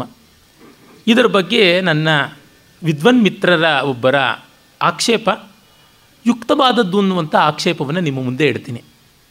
ಏನಂದರೆ ಇದಕ್ಕೆ ಹಾಕಿರುವ ಅಠಾಣ ರಾಗ ಯುಕ್ತವೇ ಅಂತ ನೋಡಿದರೆ ಅದು ಲೋಕಪ್ರಸಿದ್ಧವಾದ ಗೀತ. ನಾನು ಕಾಡು ಹೂವಿನಂತೆ ಅನಾಮಧೇಯನಾಗಿ ಅಜ್ಞಾತನಾಗಿ ಅನ್ಸ ಅನ್ಸಂಗ್ ಅನ್ಹರ್ಡ್ ಅನ್ವೆಪ್ಟ್ ಆಗಿ ಮಡಿಯಬೇಕು ಬಾಳಬೇಕು, ತಾನು ಎಲೆಯ ಪಿಂತಿರ್ದು ದೀನತೆಯ ತೋರಿ ಅಂತ ಅವ್ರು ಹೇಳ್ಕೊತಾರೆ. ಅಭಿಮಾನವನ್ನು ತೊರೆದು ಕೃತಕೃತ್ಯವಪ್ಪಂತೆ ಕೃತಕೃತ್ಯತೆಯ ಪಡೆವಂತೆ ಉಪಕಾರಿ ನಾನು ಎನ್ನುಪಕೃತಿಯು ಜಗಕ್ಕೆಂಬ ವಿಪರೀತ ಮತಿಯನುಳಿದು ವಿಪುಲಾಶ್ರಯವನೀವ ಸುಫಲ ಸುಮಭರಿತ ಪಾದಪದಂತೆ ನೈಜಮಾದೊಳ್ಪಿ ನಿಮ್ ಬಾಳ್ವವಲು ದೇವ ವನಸುಮದೊಳೆನ್ನ ಜೀವನವು ಅಂತ. ತುಂಬ ಜನ ವನಸುಮದೊಳೆನ್ನ ಅಂದ್ಬಿಡ್ತಾನೆ. ವನಸುಮದ ಒಳು ವನಸುಮದ ಒಳಗಲ್ಲ, ವನಸುಮದ ಒಲ್ ವನಸುಮದ ಹಾಗೆ ಮನಸುಮದೊಲ್ಲೆನ್ನ ಜೀವನವನ್ನು ಅಂತ. ಆದರೆ ಅದು ಹೇಗೋ ಮೊದಲಿಂದಲೂ ಕೂಡ ಬಹಳ ಪ್ರಸಿದ್ಧವಾಯಿತು. ಈ ಹೊತ್ತಿನ ತುಂಬ ವಿಖ್ಯಾತ ಸುಗಮ ಸಂಗೀತ ಗಾಯಕರಾಗಿದ್ದ ಎಚ್ ಆರ್ ಲೀಲಾವತಿಯವರ ತಂದೆ ರಾಮಯ್ಯನವರು ಅಂತ, ರಾಮಣ್ಣನವರು ಅನ್ಸುತ್ತೆ, ಅಠಾಣ ರಾಮಣ್ಣ ಅಂತಲೇ ಅವ್ರನ್ನ ಕರೀತಾ ಇದ್ರಂತೆ. ಅವರು ಈ ಹಾಡನ್ನು ಹಾಡಿ ಎಷ್ಟು ಪ್ರಸಿದ್ಧ ಮಾಡಿದರು. ಸೆಂಟ್ರಲ್ ಕಾಲೇಜ್ ಕರ್ನಾಟಕ ಸಂಘದ ಪ್ರಾರ್ಥನಾ ಗೀತೆ ಕೂಡ ಇದಾಗಿತ್ತು, ಎಲ್ಲೆಲ್ಲೂ ಇದಿತ್ತು. ಆದರೆ ಇದನ್ನು ಆ ರಾಗದಲ್ಲಿ ಹಾಡಿದ್ರೆ, ಅಠಾಣ ತುಂಬ ಗಮಕವರಿಕ ರಾಗ, ಅಕ್ಷರಕ್ಷರದಲ್ಲೂ ಗಮಕ ಇದೆ, ಎಲ್ಲ ಸ್ವರಗಳಲ್ಲೂ ಗಮಕ ಇರತಕ್ಕಂಥದ್ದು. ಮತ್ತು ಅದು ಇಕ್ಕಟ್ಟಾದ ರಾಗ, ಶೃಂಗಾರ ವೀರಗಳನ್ನು, ಹೆಮ್ಮೆಯನ್ನು ತೋರ್ಪಡಿಸುವಂಥದ್ದು. ಅದನ್ನು ಯಾತಕ್ಕೆ ಸೂಚನೆ ಮಾಡಿದ್ರು ಅಂತ ಅವ್ರ ಪ್ರಶ್ನೆ. ಆ ಪ್ರಶ್ನೆ ನಿಮ್ಮ ಮುಂದೆ ಇಟ್ಟಿದ್ದೀನಿ ನಾನು. ಆದರೆ ಕೇಳೋಕ್ಕೆ ಮಾತ್ರ ತುಂಬ ಚೆನ್ನಾಗಿದೆ. ಜನಕ್ಕೆ ಸಂತಸವೀವ ಘನನುದಾನಿಂದೆಂಬ ಎಣಿಕೆ ತೋರದೆ, ಜಗದ ಪೊಗಳಿಕೆಗೆ ಬಾಯಿ ಬಿಡದೆ, ವನಸುಮದುಲೆಂದ ಜೀವನವು ವಿಕಸಿಸುವಂತೆ ಮನವನು ಅನುಗೊಳಿಸು ಗುರುವೇ. ಹೇ ದೇವ ವನಸುಮದುಲೆಂದ ಜೀವನವ, ಹೇ ದೇವ. ಈ ಥರದ್ದೆಲ್ಲ ಸಂಗತಿಗಳ ಮೇಲೆ ಸಂಗತಿ ಮಾಡ್ಕೊಂಡು ಹಾಡುವಂಥದ್ದು ಕೇಳಿದ್ದೀನಿ. ಒಳ್ಳೆ ಜರ್ಬಾದ ಕಚೇರಿಗೆ ಅನುಗುಣವಾಗಿ ಬರುವಂಥದ್ದಾಗಿದೆ. ಇದು ಡಿ ವಿ ಜಿಯವ್ರನ್ನ ಮನೆ ಮಾತಾಗಿ ಮಾಡಿಬಿಡ್ತು ಈ ಕೃತಿ, ಮತ್ತು ಅವರ ಆದರ್ಶವನ್ನು ತುಂಬ ಚೆನ್ನಾಗಿ ಬಿಂಬಿಸಿರುವಂಥದ್ದಾಗಿದೆ. ಅಲ್ಲಿ ಕೂಡ ನೋಡಿ ಅವರು ಎಷ್ಟು ಆ ಒಂದು ಅರ್ಥಭರಿತವಾದ ಪದಗಳನ್ನು ಬಳಸ್ತಾರೆ. ಕಾನನದಿ ಮಲ್ಲಿಗೆಯು ಮೌನದಿಂಬಿರಿದು, ಪ್ರಾಸಕ್ಕೆ ಏನೋ ಒಂದು ಪದ ತರದೆ, ಕಾಡಿನಲ್ಲಿ ಒಂದು ಮಲ್ಲಿಗೆ ಗಲಾಟೆ ಇಲ್ಲದೆ ಅರಳುತ್ತದೆ. ಅವರು ಕಗ್ಗದಲ್ಲಿ ಕೂಡ ಹೇಳ್ತಾರೆ, ಬೆಳಕೀವ ಸೂರ್ಯ ಚ ಚಂದ್ರರದೊಂದು ಸೊಲ್ಲಿಲ್ಲ, ಫಲವಾಗುವಂದು ತಮಟೆಗಳ ಧ್ವನಿ ಇಲ್ಲ, ಏನೂ ಇಲ್ಲ, ಯಾವುದೂ ಇಲ್ಲ, ಹೊಲಿನಿನ್ನ ತುಟಿಗಳನ್ನು ಮಂಕುತಿಮ್ಮ ಅಂತ. ಆ ಭಾವ ಇಲ್ಲಿಯೂ ಕಾಣಿಸ್ಕೊಳ್ತಕ್ಕಂಥದ್ದು. ಮತ್ತು ಸೌರಭವ ಸೂಸಿ ನಲವಿಂ ತಾನ್ ಎಲೆಯ ಪಿಂತಿರ್ದು, ಸಂತೋಷದಿಂದ ಪರಿಮಳ ಬೀರುತ್ತೆ. ಅಯ್ಯೋ, ಪರಿಮಳ ಬೀರುವಂಥದ್ದು ನನಗೊಂದು ಕೆಲಸ ಕೊಟ್ಬಿಟ್ಟಿದ್ದಾನೆ ಅಂತಂದರೆ ಸಂತೋಷವಾಗಿ ಆ ಕೆಲಸವನ್ನು ಮಾಡುತ್ತೆ. ಅಂದರೆ ನಿಸರ್ಗ ಸಹಜವಾದ ಗುಣಗಳನ್ನು, ಲೋಕಪ್ರೇಕಾರಿಯಾದ ಗುಣಗಳನ್ನು ಅದೇ ಬಗೆಯಲ್ಲಿ ಬೆಳಕಿಗೆ ತರುವಂಥದ್ದು. ತಾನು ಎಲೆಯ ಪಿಂತಿರ್ದು ದೀನತೆಯ ತೋರಿ, ಎಲೆ ಮರೆ ಹೂವಿನಂತೆ ಅದು ಬದುಕುತ್ತದೆ, ಆದರೆ ಅಭಿಮಾನವನ್ನು ತೊರೆದು ಕೃತಕೃತ್ಯತೆ, ಅಭಿಮಾನವಿಲ್ಲದೆ ತಾನು ಕೆಲಸ ಮಾಡಿದರ ಧನ್ಯತೆಯನ್ನು ಪಡೆಯುತ್ತದೆ. ಈ ರೀತಿ ಇರಬೇಕು ಅಂತ. ಅಂದರೆ ಯಾವುದನ್ನು ವೇದದಲ್ಲಿ ಶ್ರದ್ಧೆಯಾದೇಯಂ ಅಶ್ರದ್ಧೆಯಾದೇಯಂ ಹ್ರಿಯಾದೇಯಂ ಭಿಯಾದೇಯಂ ಸಂವಿದಾದೇಯಂ, ಶ್ರದ್ಧೆಯಿಂದ ಕೊಡಬೇಕು, ಅಶ್ರದ್ಧೆಯಿಂದ ಕೊಡಬಾರ್ದು, ಸಂಕೋಚಪಟ್ಟು ಕೊಡಬೇಕು, ಸಮೃದ್ಧವಾಗಿ ಕೊಡಬೇಕು, ತಿಳುವಳಿಕೆಯಿಂದ ಕೊಡಬೇಕು. ದಾತವ್ಯ ಮಿತಿ ಯದ್ದಾನಂ ದೀಯತೇನುಪಕಾರಣೆ ದೇಶೇ ಕಾಲೇ ಚ ಪಾತ್ರೇ ಚ ತದ್ದಾನಂ ಸಾತ್ವಿಕಂ ಸ್ಮೃತಂ ಅಂತಾರಲ್ಲ, ಆ ರೀತಿಯಾಗಿ ಮಾಡುವಂಥದ್ದು ಇದು ಎಲ್ಲ ಕಾಣಿಸುವಂಥದ್ದು. ಆಮೇಲೆ ಅಲ್ಲಿಯೇ ಕಲ್ಯಾಣಿ ರಾಗದಲ್ಲಿ ಎನ್ನದು ಯಾವುದಯ್ಯ ಅಂತ ಇದೆ. ಇಲ್ಲಿ ನೋಡಿ ಆ ವರ್ಣದ ಬಗ್ಗೆ ಹೇಗೆ ಬರುತ್ತೆ ಅಂತ ಅಲ್ಲಿ ಗೊತ್ತಾಗುತ್ತೆ. ತುಂಬ ಅರ್ಪಣೆಯ ನಿವೇದನೆಯ ಬಗ್ಗೆ ಮಾಸ್ತಿಯವರ ಒಂದು ಅವರ ರಚನೆಗಳಲ್ಲಿ ಕೂಡ ಈ ಥರದ್ದು ಭಾವ ತುಂಬ ಬರುತ್ತದೆ. ಅದನ್ನು ಇಲ್ಲಿ ಕಾಣಬಹುದು.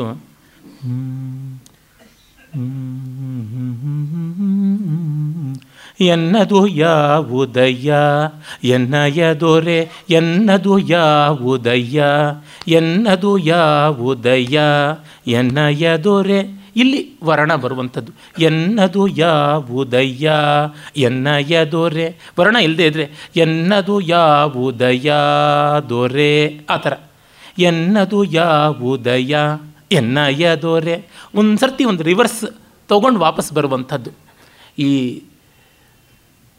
ಮಲ್ಲಿಕಾಮಾಲಾ ಅನ್ನುವ ಛಂದಸ್ಸು ಸಂಸ್ಕೃತದಲ್ಲಿದೆ, ಅದನ್ನು ಕೇಳಿದ್ರೆ ನಿಮಗೆ ಗೊತ್ತಾಗುತ್ತೆ ಅದರ ಟ್ವಿಸ್ಟ್ ಹೇಗಿರುತ್ತೆ ಅಂತ.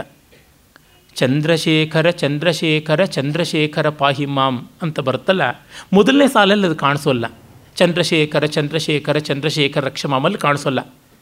ಅದೇ ಚಂದ್ರಶೇಖರ ಮಾಶ್ರಯೇ ಮಮ ಕಿಂ ಕರಿಷ್ಯತಿ ವೈಯಮ ಅಂತ ಬರುತ್ತೆ, ಅದು ಮಿಶ್ರ ಶಾಪತಾಳ. ಚಂದ್ರಶೇಖರ ಮಾಶ್ರಯೇ ಮಮ ಕಿಂ ಕರಿಷ್ಯತಿ ವೈಯಮ. ಹಾಗಲ್ಲದೆ ಚಂದ್ರಶೇಖರ ಚಂದ್ರಶೇಖರ ಚಂದ್ರಶೇಖರ ಪಾಹಿ ಮಾಂ, ಸುಮ್ಮನೆ ದೋಸೆ ತಿರುವಾಕ್ದಂಗೆ ಮೂರು ಏಳರ ಮೂರು ಏಳರ ಹಾಗೆ ಬರುತ್ತಿದೆ ಚಂದವು. ಚಂದವಿಲ್ಲದ ರೀತಿ ಅಂದವು ಕಾಣದಂದದೆ ಸುಮ್ಮನೆ ಅಂತ ಹೇಳ್ಬೋದು. ಹಾಗಲ್ಲದೆ ಆ ಒಂದು ಒಂದು ಟ್ವಿಸ್ಟ್ ಇದೆಯಲ್ಲ, ತಿರುವು. ಚಂದ್ರಶೇಖರ ಮಾಶ್ರಯೇ ಮಮ ಕಿಂಕರಿಷ್ಯತಿ ವೈಯಮ, ಯತಿಸ್ಥಾನ ನಿರ್ದೇಶನದಿಂದ ಬಂದದ್ದು. ಯತಿಸ್ಥಾನವನ್ನು ಚಂದ್ರಶೇಖರ ಮಾಶ್ರಯೇ ಮಮ ಅಂತಿಲ್ಲದೆ ಚಂದ್ರಶೇಖರ ಮಾಶ್ರಯೇ ಚಂದ್ರಶೇಖರ ಮಾಶ್ರಯೆ. ಎಂಟಕ್ಷರ ಆದಮೇಲೆ ಯತಿಸ್ಥಾನ ಕೊಟ್ಟಿದ್ದಾರೆ, ಇನ್ನು ಹತ್ತಕ್ಷರ ಆದಮೇಲೆ ಪಾದ ಅಂತ ಯತಿ. ಅದರಿಂದ ಛಂದೋ ಗತಿಗೆ ತಾಳಗತಿಗೆ ಒಂದು ಸೊಗಸು ಬಂದಿರುವಂಥದ್ದು ಗೊತ್ತಾಗುತ್ತೆ. ಈ ಥರದ್ದು ಡಿ ವಿ ಜಿಯವರು ತಮ್ಮ ರಚನೆಗಳಲ್ಲಿ ಮಾಡಿದ್ದಾರೆ. ಇದು ಕೇಳುವಾಗ ನಮಗೆ ಸಂತೋಷ ಗೊತ್ತಾಗುತ್ತೆ, ಛಂದಶಾಸ್ತ್ರ ಸಂಗೀತಶಾಸ್ತ್ರದ ಅರಿವಿದ್ದರೆ ತುಂಬ ಸೊಗಸಾಗಿ ಗೊತ್ತಾಗುತ್ತೆ. ಮತ್ತು ಅವರು ಸಾಮಾನ್ಯವಾಗಿ ಪಲ್ಲವಿ ಅನುಪಲ್ಲವಿ ಎರಡೂ ಮಾಡ್ತಾರೆ. ಇಲ್ಲಿ ನೋಡಿ, ಪಲ್ಲವಿ ಅನುಪಲ್ಲವಿಗಳಲ್ಲಿ ಅವರು ಚಿಟ್ಟೆ ಅಂತ ಹಾಕಿ ಕೊಟ್ಟಿಲ್ಲ, ನನಗೆ ತೋರಿದ ಕಲ್ಯಾಣಿನಲ್ಲಿ ಹಾಡು ಹಾಡ್ತಾ ಇದ್ದೀನಿ. ಎನ್ನದು ಯಾವುದಯ್ಯ ಎನ್ನಯ ದೊರೆ ಅನ್ಯರದಾವುದಯ್ಯ, ಎಲ್ಲ ಸೌಭಾಗ್ಯವು ನಿನ್ನದಾಗಿರಲಾಗಿ ಎಲ್ಲ ಸೌಭಾಗ್ಯವು ನಿನ್ನದಾಗಿರಲಾಗಿ, ಎನ್ನದು ಯಾವುದಯ್ಯ ಎನ್ನಯ ದೊರೆ ಅನ್ಯರದಾವುದಯ್ಯ ಆ ಅನ್ಯರದಾವುದಯ್ಯ. ಗಂಗೆಯ ಜಲವಿಲ್ಲಿ ತುಂಗಭದ್ರೆಯದಲ್ಲಿ ಮಂಗಳ ಕರಳಕ ಯಮುನೆಯದಲ್ಲಿ ತುಂಗತರಂಗೆಯ ಸಿಂಧು ನದಿಯದಲ್ಲಿ ವಿಂಗಡಿಸುವರಾರು ಜಲನಿಧಿಯೊಳು ಪೊಕ್ಕು ವಿಂಗಡಿಸುವರಾರು ಜಲನಿಧಿಯೊಳು ಪೊಕ್ಕು ಎನ್ನದು ಯಾವುದಯ್ಯ. ಈ ರೀತಿ ಹರಿದಾಸರ ರಚನೆಗಳ ಬಗೆ ಹೇಗಿದೆ ಹಾಗೆ ಬರುವಂಥದ್ದಾಗಿದೆ. ಇಲ್ಲಿ ನನ್ನದು ಅನ್ನುವ ಪ್ರತ್ಯೇಕ ಭಾವ ಎಲ್ಲಿದೆ, ಎಲ್ಲ ನಿನ್ನದೇ ಅಂತ ಕುವೆಂಪು ಅವರು ಬಹಳ ಚೆನ್ನಾಗಿ ಅದನ್ನು ತಮ್ಮ ಪ್ರಾರ್ಥನಾ ಗೀತಾಂಜಲಿಯಲ್ಲಿ ಹೇಳ್ತಾರೆ. ತನುವು ನಿನ್ನದು ಮನವು ನಿನ್ನದು ಎನ್ನ ಜೀವನ ಧನವು ನಿನ್ನದು, ನಾನು ನಿನ್ನವನೆಂಬ ಹೆಮ್ಮೆಯ ಋಣವು ಮಾತ್ರವೂ ನನ್ನದು ಅಂತ ಬಹಳ ಅದ್ಭುತವಾದ ಅಭಿ ಅಭಿವ್ಯಕ್ತಿಯಲ್ಲಿದೆ. ಆಮೇಲೆ ನಾವು ನೋಡುವಂಥದ್ದು ಇಲ್ಲಿ ಬಹಳ ನನಗಿಷ್ಟವಾದದ್ದು ದಾರಿಗರ ಹಾಡು, ಅದು ಮೋಹನ್ ರಾಗದಲ್ಲಿ ಮಾಡಿದ್ದಾರೆ. ಇದನ್ನು ಖಂಡಚಾಪುನಲ್ಲಿ ಹಾಡಿಕೊಳ್ಬಹುದು. ಮೋಹನ ರಾಗದಲ್ಲಿ ಇಂತೆಸಗಬೇಕೆಂಬ ಹಠದ ಬಂಧನವಿಲ್ಲ, ಪಂಥವಿದು ಕಡಿದೆಂಬ ಭೀತಿಗಿಲ್ಲ, ಅಂತರಂಗದೊಳು ನಾವಂತು ಗುರುಗಳ ಪದವ. ಇಲ್ಲಿ ನೋಡಿ, ಅಂತರಂಗದೊಳು ನಾವಂತು ಗುರುಗಳ ಪದವ ಅನ್ನುವಾಗ ಆ ಮಾತು ಧಾತುಗಳನ್ನು ಬೆರೆಸಬೇಕಾದ್ರೆ ಅಂತರಂಗದೊಳು ಅಂತರಂಗದೊಳು ನಾವಂತು ಗುರುಗಳ ಪದವ, ಯಾವುದೇ ಮಾತ್ರೆಗಳಲ್ಲಿ ಬಿಡ್ತಿ ಇಲ್ಲ. ಪದ ಬಿಡಿಸಿಕೊಳ್ಳಬೇಕಾದ್ರೆ ತಾಳಕ್ಕೆ ಭಂಗ ಬರದಂತೆ ಅಂತರಂಗದೊಳು ನಾವಂತು ಗುರುಗಳ ಪದವ ಅಂತ ವಾಂತು ಅಂತ ವಾಗಿ ಒತ್ತಿದ್ರೆ ಅದು ವಾಂತಿ ಥರ ಆಗಿಬಿಡುತ್ತೆ. ಅಂತರಂಗದೊಳು ನಾವು ಅಂತು ಗುರುಗಳ ಪದವ ಸಂತಸಿ ಪೆವ ಸಂತಸಿ ಪೆವವರ ನುಡಿಯಂ ಸಖರೇ ಸಂತಸಿ ಪೆವವರ ನುಡಿಯಂ. ದಾರಿ ಹೋಕರು ನಾವು ಊರ ತೊಡಕಿಗೆ ನಮ್ಮ ಸೇರಿಸದೆ ಬಿಡಿರಿ ಸಖರೇ ಸೇರಿಸದೆ ಬಿಡಿರಿ ಸಖರೇ ಸಖರೇ. ಆ ಕೊನೆಯಲ್ಲಿ ಕರ್ಷಣಕ್ಕೆ ಅವಕಾಶ ಉಂಟು. ದೂರದಿಂದಲಿ ಬಂದು ಊರ ಸತ್ರದಿ ನಿಂದು ಸಾರುವೆವು ಮುಂದಕ್ಕಿಂದು, ದೂರದಿಂದಲಿ ಬಂದು ಊರ ಸತ್ರದಿ ನಿಂದು ಸಾರುವೆವು ಮುಂದಕ್ಕಿಂದು ಸಖರೇ ಸಾರುವೆವು ಮುಂದಕ್ಕಿಂದು.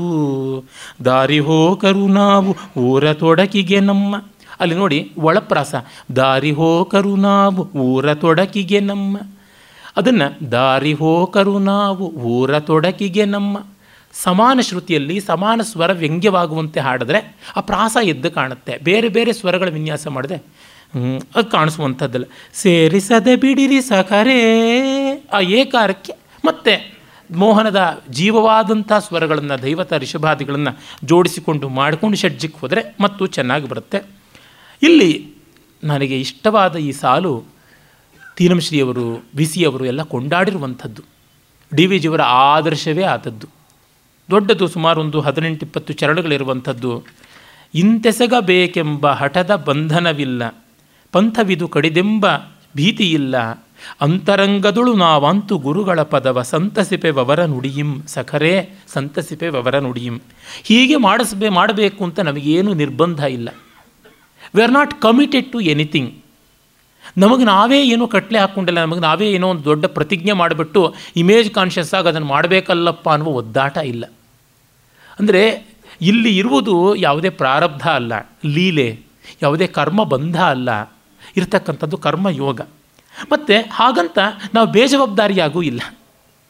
ನ ಕರ್ಮಣ ಮನಾರಂಭಾತ್ ನಿಷ್ಕರ್ಮ್ಯಂ ಪುರುಷೋಷ್ಣತೆ ಅಂತ ಗೀತೆಯಲ್ಲಿ ಕೃಷ್ಣ ಹೇಳ್ತಾನಲ್ಲ ಹಾಗೆ ನಮಗೆ ಮಾಡಬೇಕು ಅಂತ ಏನೂ ಇಲ್ಲ. ಹಾಗಂತ ನಾವು ಮಾಡದೇ ಇರೋಲ್ಲ. ಇದು ಅಂತರಂಗದ ಆನಂದಾಭಿವ್ಯಕ್ತಿಯಾಗಿ ಮಾಡಿದ್ದು. ಪಂಥವಿದು ಕಡಿದೆಂಬ ಭೀತಿಯಿಲ್ಲ. It's a very steep mountain, it's a very hard way ಅನ್ನುವಂಥದ್ದು ನಮಗೇನೂ ಇಲ್ಲ. ಅಂತರಂಗದೊಳು ನಾವು ಆಂತು ಗುರುಗಳ ಪದವ. ಇಲ್ಲಿ ನೋಡಿ, ಗುರುಗಳ ಪದವ, ದೊಡ್ಡ ದೊಡ್ಡ ಸ್ಥಾನ ಗುರು, ಅದರ ಪದವನ್ನು, ಗುರುಗಳ ಸ್ಥಾನವನ್ನು ಅಂತರಂಗದಲ್ಲಿ ನಾವು ಇಟ್ಕೊಳ್ತೀವಿ. ಅಂದರೆ ನನಗೆ ಅಂತರಂಗವೇ ಅಂತರ್ವಾಣಿಯೇ ಗುರು ಅಂತ ಒಂದರ್ಥ, ಮತ್ತು ಗುರುಗಳ ಪದ ಅನ್ನುವಲ್ಲಿ ಪಾದ ಅಂತ ಒಂದರ್ಥ, ಅವರ ಮಾತು ಅಂತ ಒಂದರ್ಥ, ಪದ ಅನ್ನೋಕ್ಕೆ ಹಾಡು ಅಂತಲೂ ಒಂದರ್ಥ ಇದೆ. ನಾವು ಆ ಗುರುದೇವರ ಗೀತವನ್ನು, ಭಗವದ್ಗೀತವನ್ನು ಅಂತರಂಗದೊಳಗೆ ಇಟ್ಟುಕೊಂಡು ಸಂತಸಿಪೆವರ ನುಡಿಯಂ. ಸಂತಸಿಪೆವು ಅಂದರೆ ಸಂತೋಷ ಪಡ್ತೀವಿ ಅಂತ, ಸಂತಸಿಪೆವು ಅಂತಂದರೆ ಸಮಾಧಾನ ಮಾಡ್ಕೊಳ್ತೀವಿ ಅಂತಲೂ ಅರ್ಥ ಆಗುತ್ತೆ. ನಾವು ಹೋಗ್ತೀವಿ, ನಮಗೇನು ಚಿಂತೆ ಇಲ್ಲ.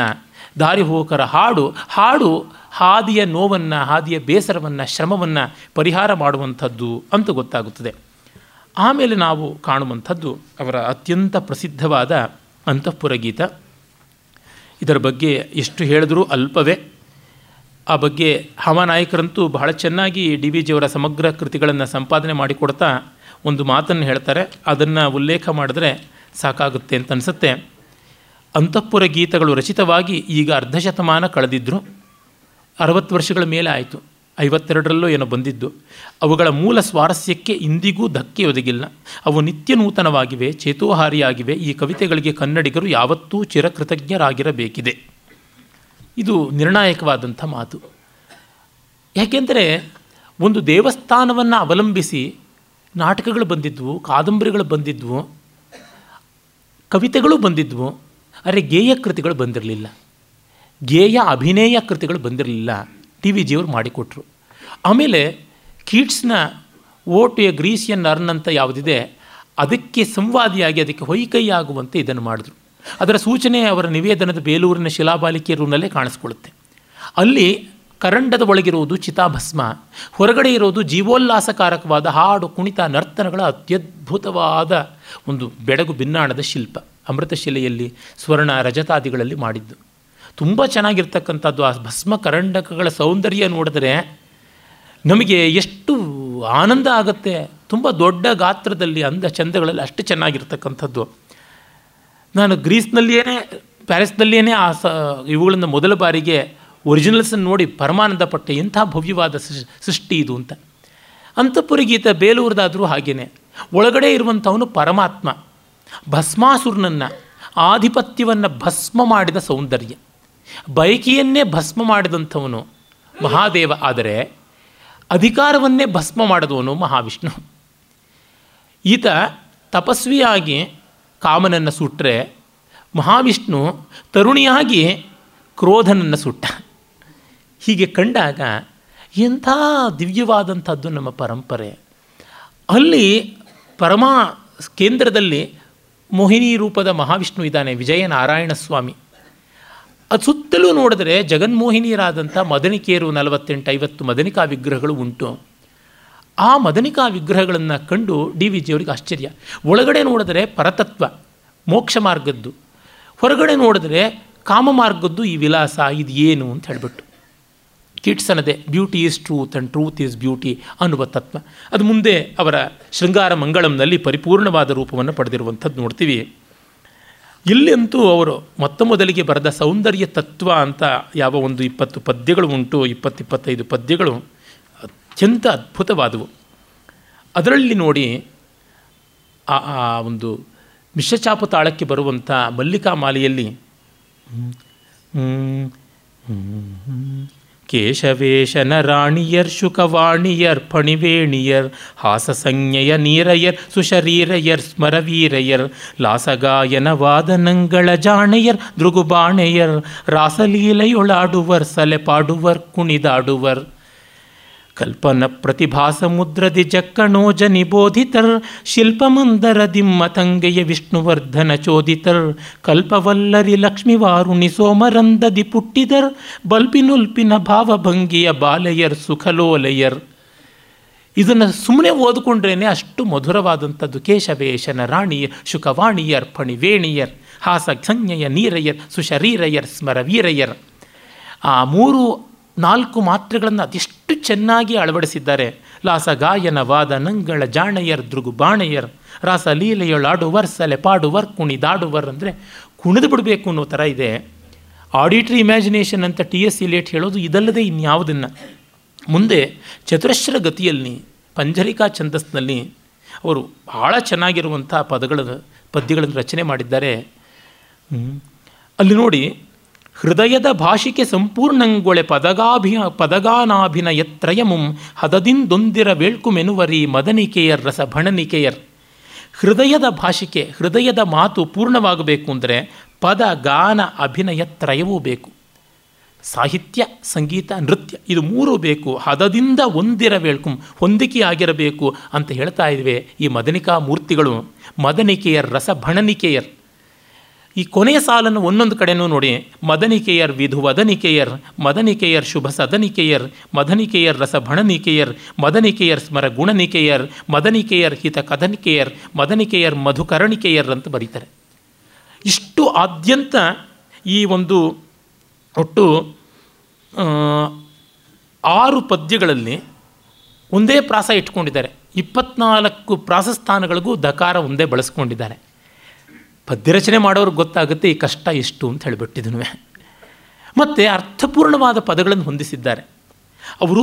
ಮದನಿಕೆಯರು ವಿಧುವದನಿಕೆಯರು ಚಂದ್ರಮುಖಿಯರು, ಮದನಿಕೆಯರು ಶುಭ ಸದನಿಕೆಯರು ಶುಭದ ನೆಲೆಯಾದವರು, ಮದನಿಕೆಯರು ರಸಭಣನಿಕೆಯರ್ ರಸವತ್ತಾದ ಮಾತಾಡುವವರು, ಮದನಿಕೆಯರ್ ಸ್ಮರಗುಣನಿಕೆಯರ್ ಮನ್ಮಥನ ಗುಣವನ್ನು ತಂದುಕೊಡುವಂಥವರು, ಮದನಿಕೆಯರ್ ಹಿತ ಕಥನಿಕೆಯರ್ ಹಿತವನ್ನು ಹೇಳ್ತಾರೆ, ಮದನಿಕೆಯರ್ ಮಧುಕರಣಿಕೆಯರ್ ಸಂತೋಷವನ್ನು ಆನಂದವನ್ನು ಮಧುವಾತಾರು ತಾಯತೆ ಮಧುಕ್ಷರಂತಿ ಸಿಂಧವಃ ಅಂತ ಮಾಧೀನ ಸ್ವಂತೋಷಧೀಹಿ ಮಧುಮತ್ನ ಮುತೋಷಸಿ ಹಗಲು ರಾತ್ರಿ ಎಲ್ಲ ಮಧು ಇರಲಿ ಅಂತ, ಎಲ್ಲ ಮಧು ದ್ಯೌರಸ್ತು ಮಧು ಆಕಾಶದಲ್ಲಿ ಎಲ್ಲ ಕಡೆಯಲ್ಲೂ ಇರಲಿ ಅಂತ ವೇದದ ಮಾತು ಹೇಳ್ತಾರಲ್ಲ ಆ ಮಧು, ಮಧುವಿದ್ಯಾ ಅನ್ನುವ ಮಧು, ಆ ಬ್ರಹ್ಮವಾಕ್ಯ ಅಂಥದ್ದು ಅಂತನ್ನುವುದು.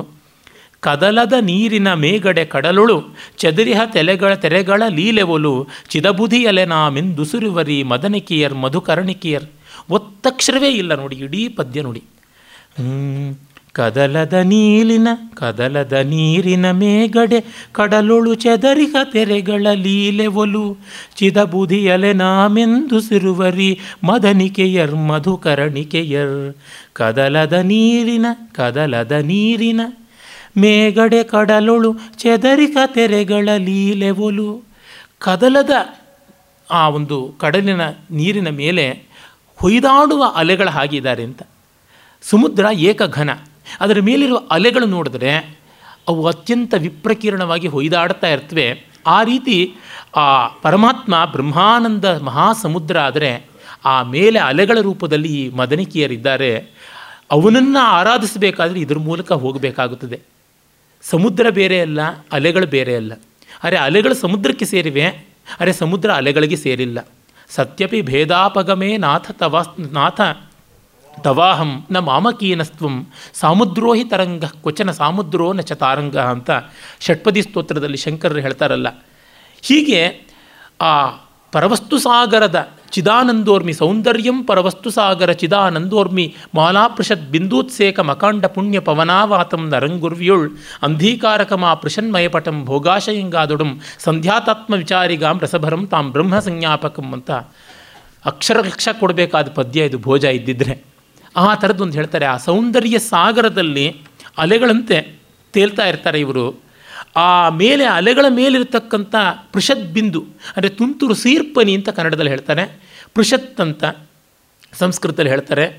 ಅದು ತುಂತುರು ಬ್ರಹ್ಮವೇ, ಇನ್ಯಾವುದೂ ಅಲ್ಲ. ಅದು ಅವಿವೇಕಿಗೆ ಅಜ್ಞಾನಿಗೆ ಒಂದು ರೀತಿಯಾಗಿ ಬಂಧಕವಾದರೆ ಸೌಂದರ್ಯಂ ಪರವಸ್ತು ಸಾಗರ ಚಿದಾನಂದೋರ್ಮಿ ಮಾಲಾ ಪೃಷತ್ ಬಿಂದೂತ್ಸೇಕಂ ಅಕಾಂಡ ಪುಣ್ಯ ಪವನಾವಾತಂ. ಅಕಾಲದಲ್ಲಿ ಬಂದ ನಮ್ಮ ಪುಣ್ಯದಿಂದ ಪುಣ್ಯದ ಗಾಳಿಯಿಂದ ಅದು ನಮ್ಮ ಮೇಲೆ ತಂಪುತನವನ್ನು ತಂದುಕೊಡುತ್ತೆ. ಸೂರ್ಯನ ಬೆಳಕು ಇದ್ದರೆ, ಜ್ಞಾನ ಇದ್ದರೆ ಅದು ಸಪ್ತವರ್ಣದ ಇಂದ್ರಚಾಪವಾಗಿ ಮೆರೆಯುತ್ತದೆ. ಹಾಗೆ ಇರತಕ್ಕಂಥದ್ದು ಅಂಧೀಕಾರಕ, ಯಾವುದನ್ನು ಕಾಣಗೊಡಿಸ್ತಾ ಇಲ್ಲ ಅಂತನ್ನುವುದು ಅಜ್ಞಾನಿಗೆ ಭೋಗಾಶಯನಿಗೆ. ಆದರೆ ಸಂಧ್ಯಾತಾತ್ಮ ವಿಚಾರಿಗ, ಆತ್ಮವಿಚಾರ ಮಾಡುವವನಿಗೆ ಬ್ರಹ್ಮ ಸಂಜ್ಞಾಪಕವಾಗುತ್ತದೆ. ಈ ಸೌಂದರ್ಯ ಬೇರೆ ಅಲ್ಲ, ಸತ್ಯ ಬೇರೆ ಅಲ್ಲ ಅಂತ ಗೊತ್ತಾಗುತ್ತದೆ ಅಂತ ಅದನ್ನು ಹೇಳ್ತಾರೆ. ಚದರಿಹ ತೆರೆಗಳ ಲೀಲೆವಳು ಚಿದಬುಧಿ ಅಲೆ, ಚಿದ ಅಬುಧಿ ಅಂದರೆ ಅಬ್ಧಿ ಅಬುಧಿ, ಚಿತ್ ಜ್ಞಾನದ ಆ ಬ್ರಹ್ಮದ ಒಂದು ಮುಖ್ಯ ಲಕ್ಷಣವಾದ ಸ್ವರೂಪ ಲಕ್ಷಣದಲ್ಲಿ ಒಂದಾದ ಚಿನ್ಮಾತ್ರವಾದ ಸಮುದ್ರದ ಅಲೆಗಳು ನಾವು ಅಂತ ಉಸಿರುತ್ತಾ ಇದ್ದಾರೆ. They whisper, they don't shout. ಆ ಮದನಿಕೆಯರು ವ್ಯಂಗ್ಯ ಮಾರ್ಗದಿಂದ ಕಂತಾ ಸಂಹಿತವಾಗಿ ಹೇಳ್ತಾ ಇದ್ದಾರೆ.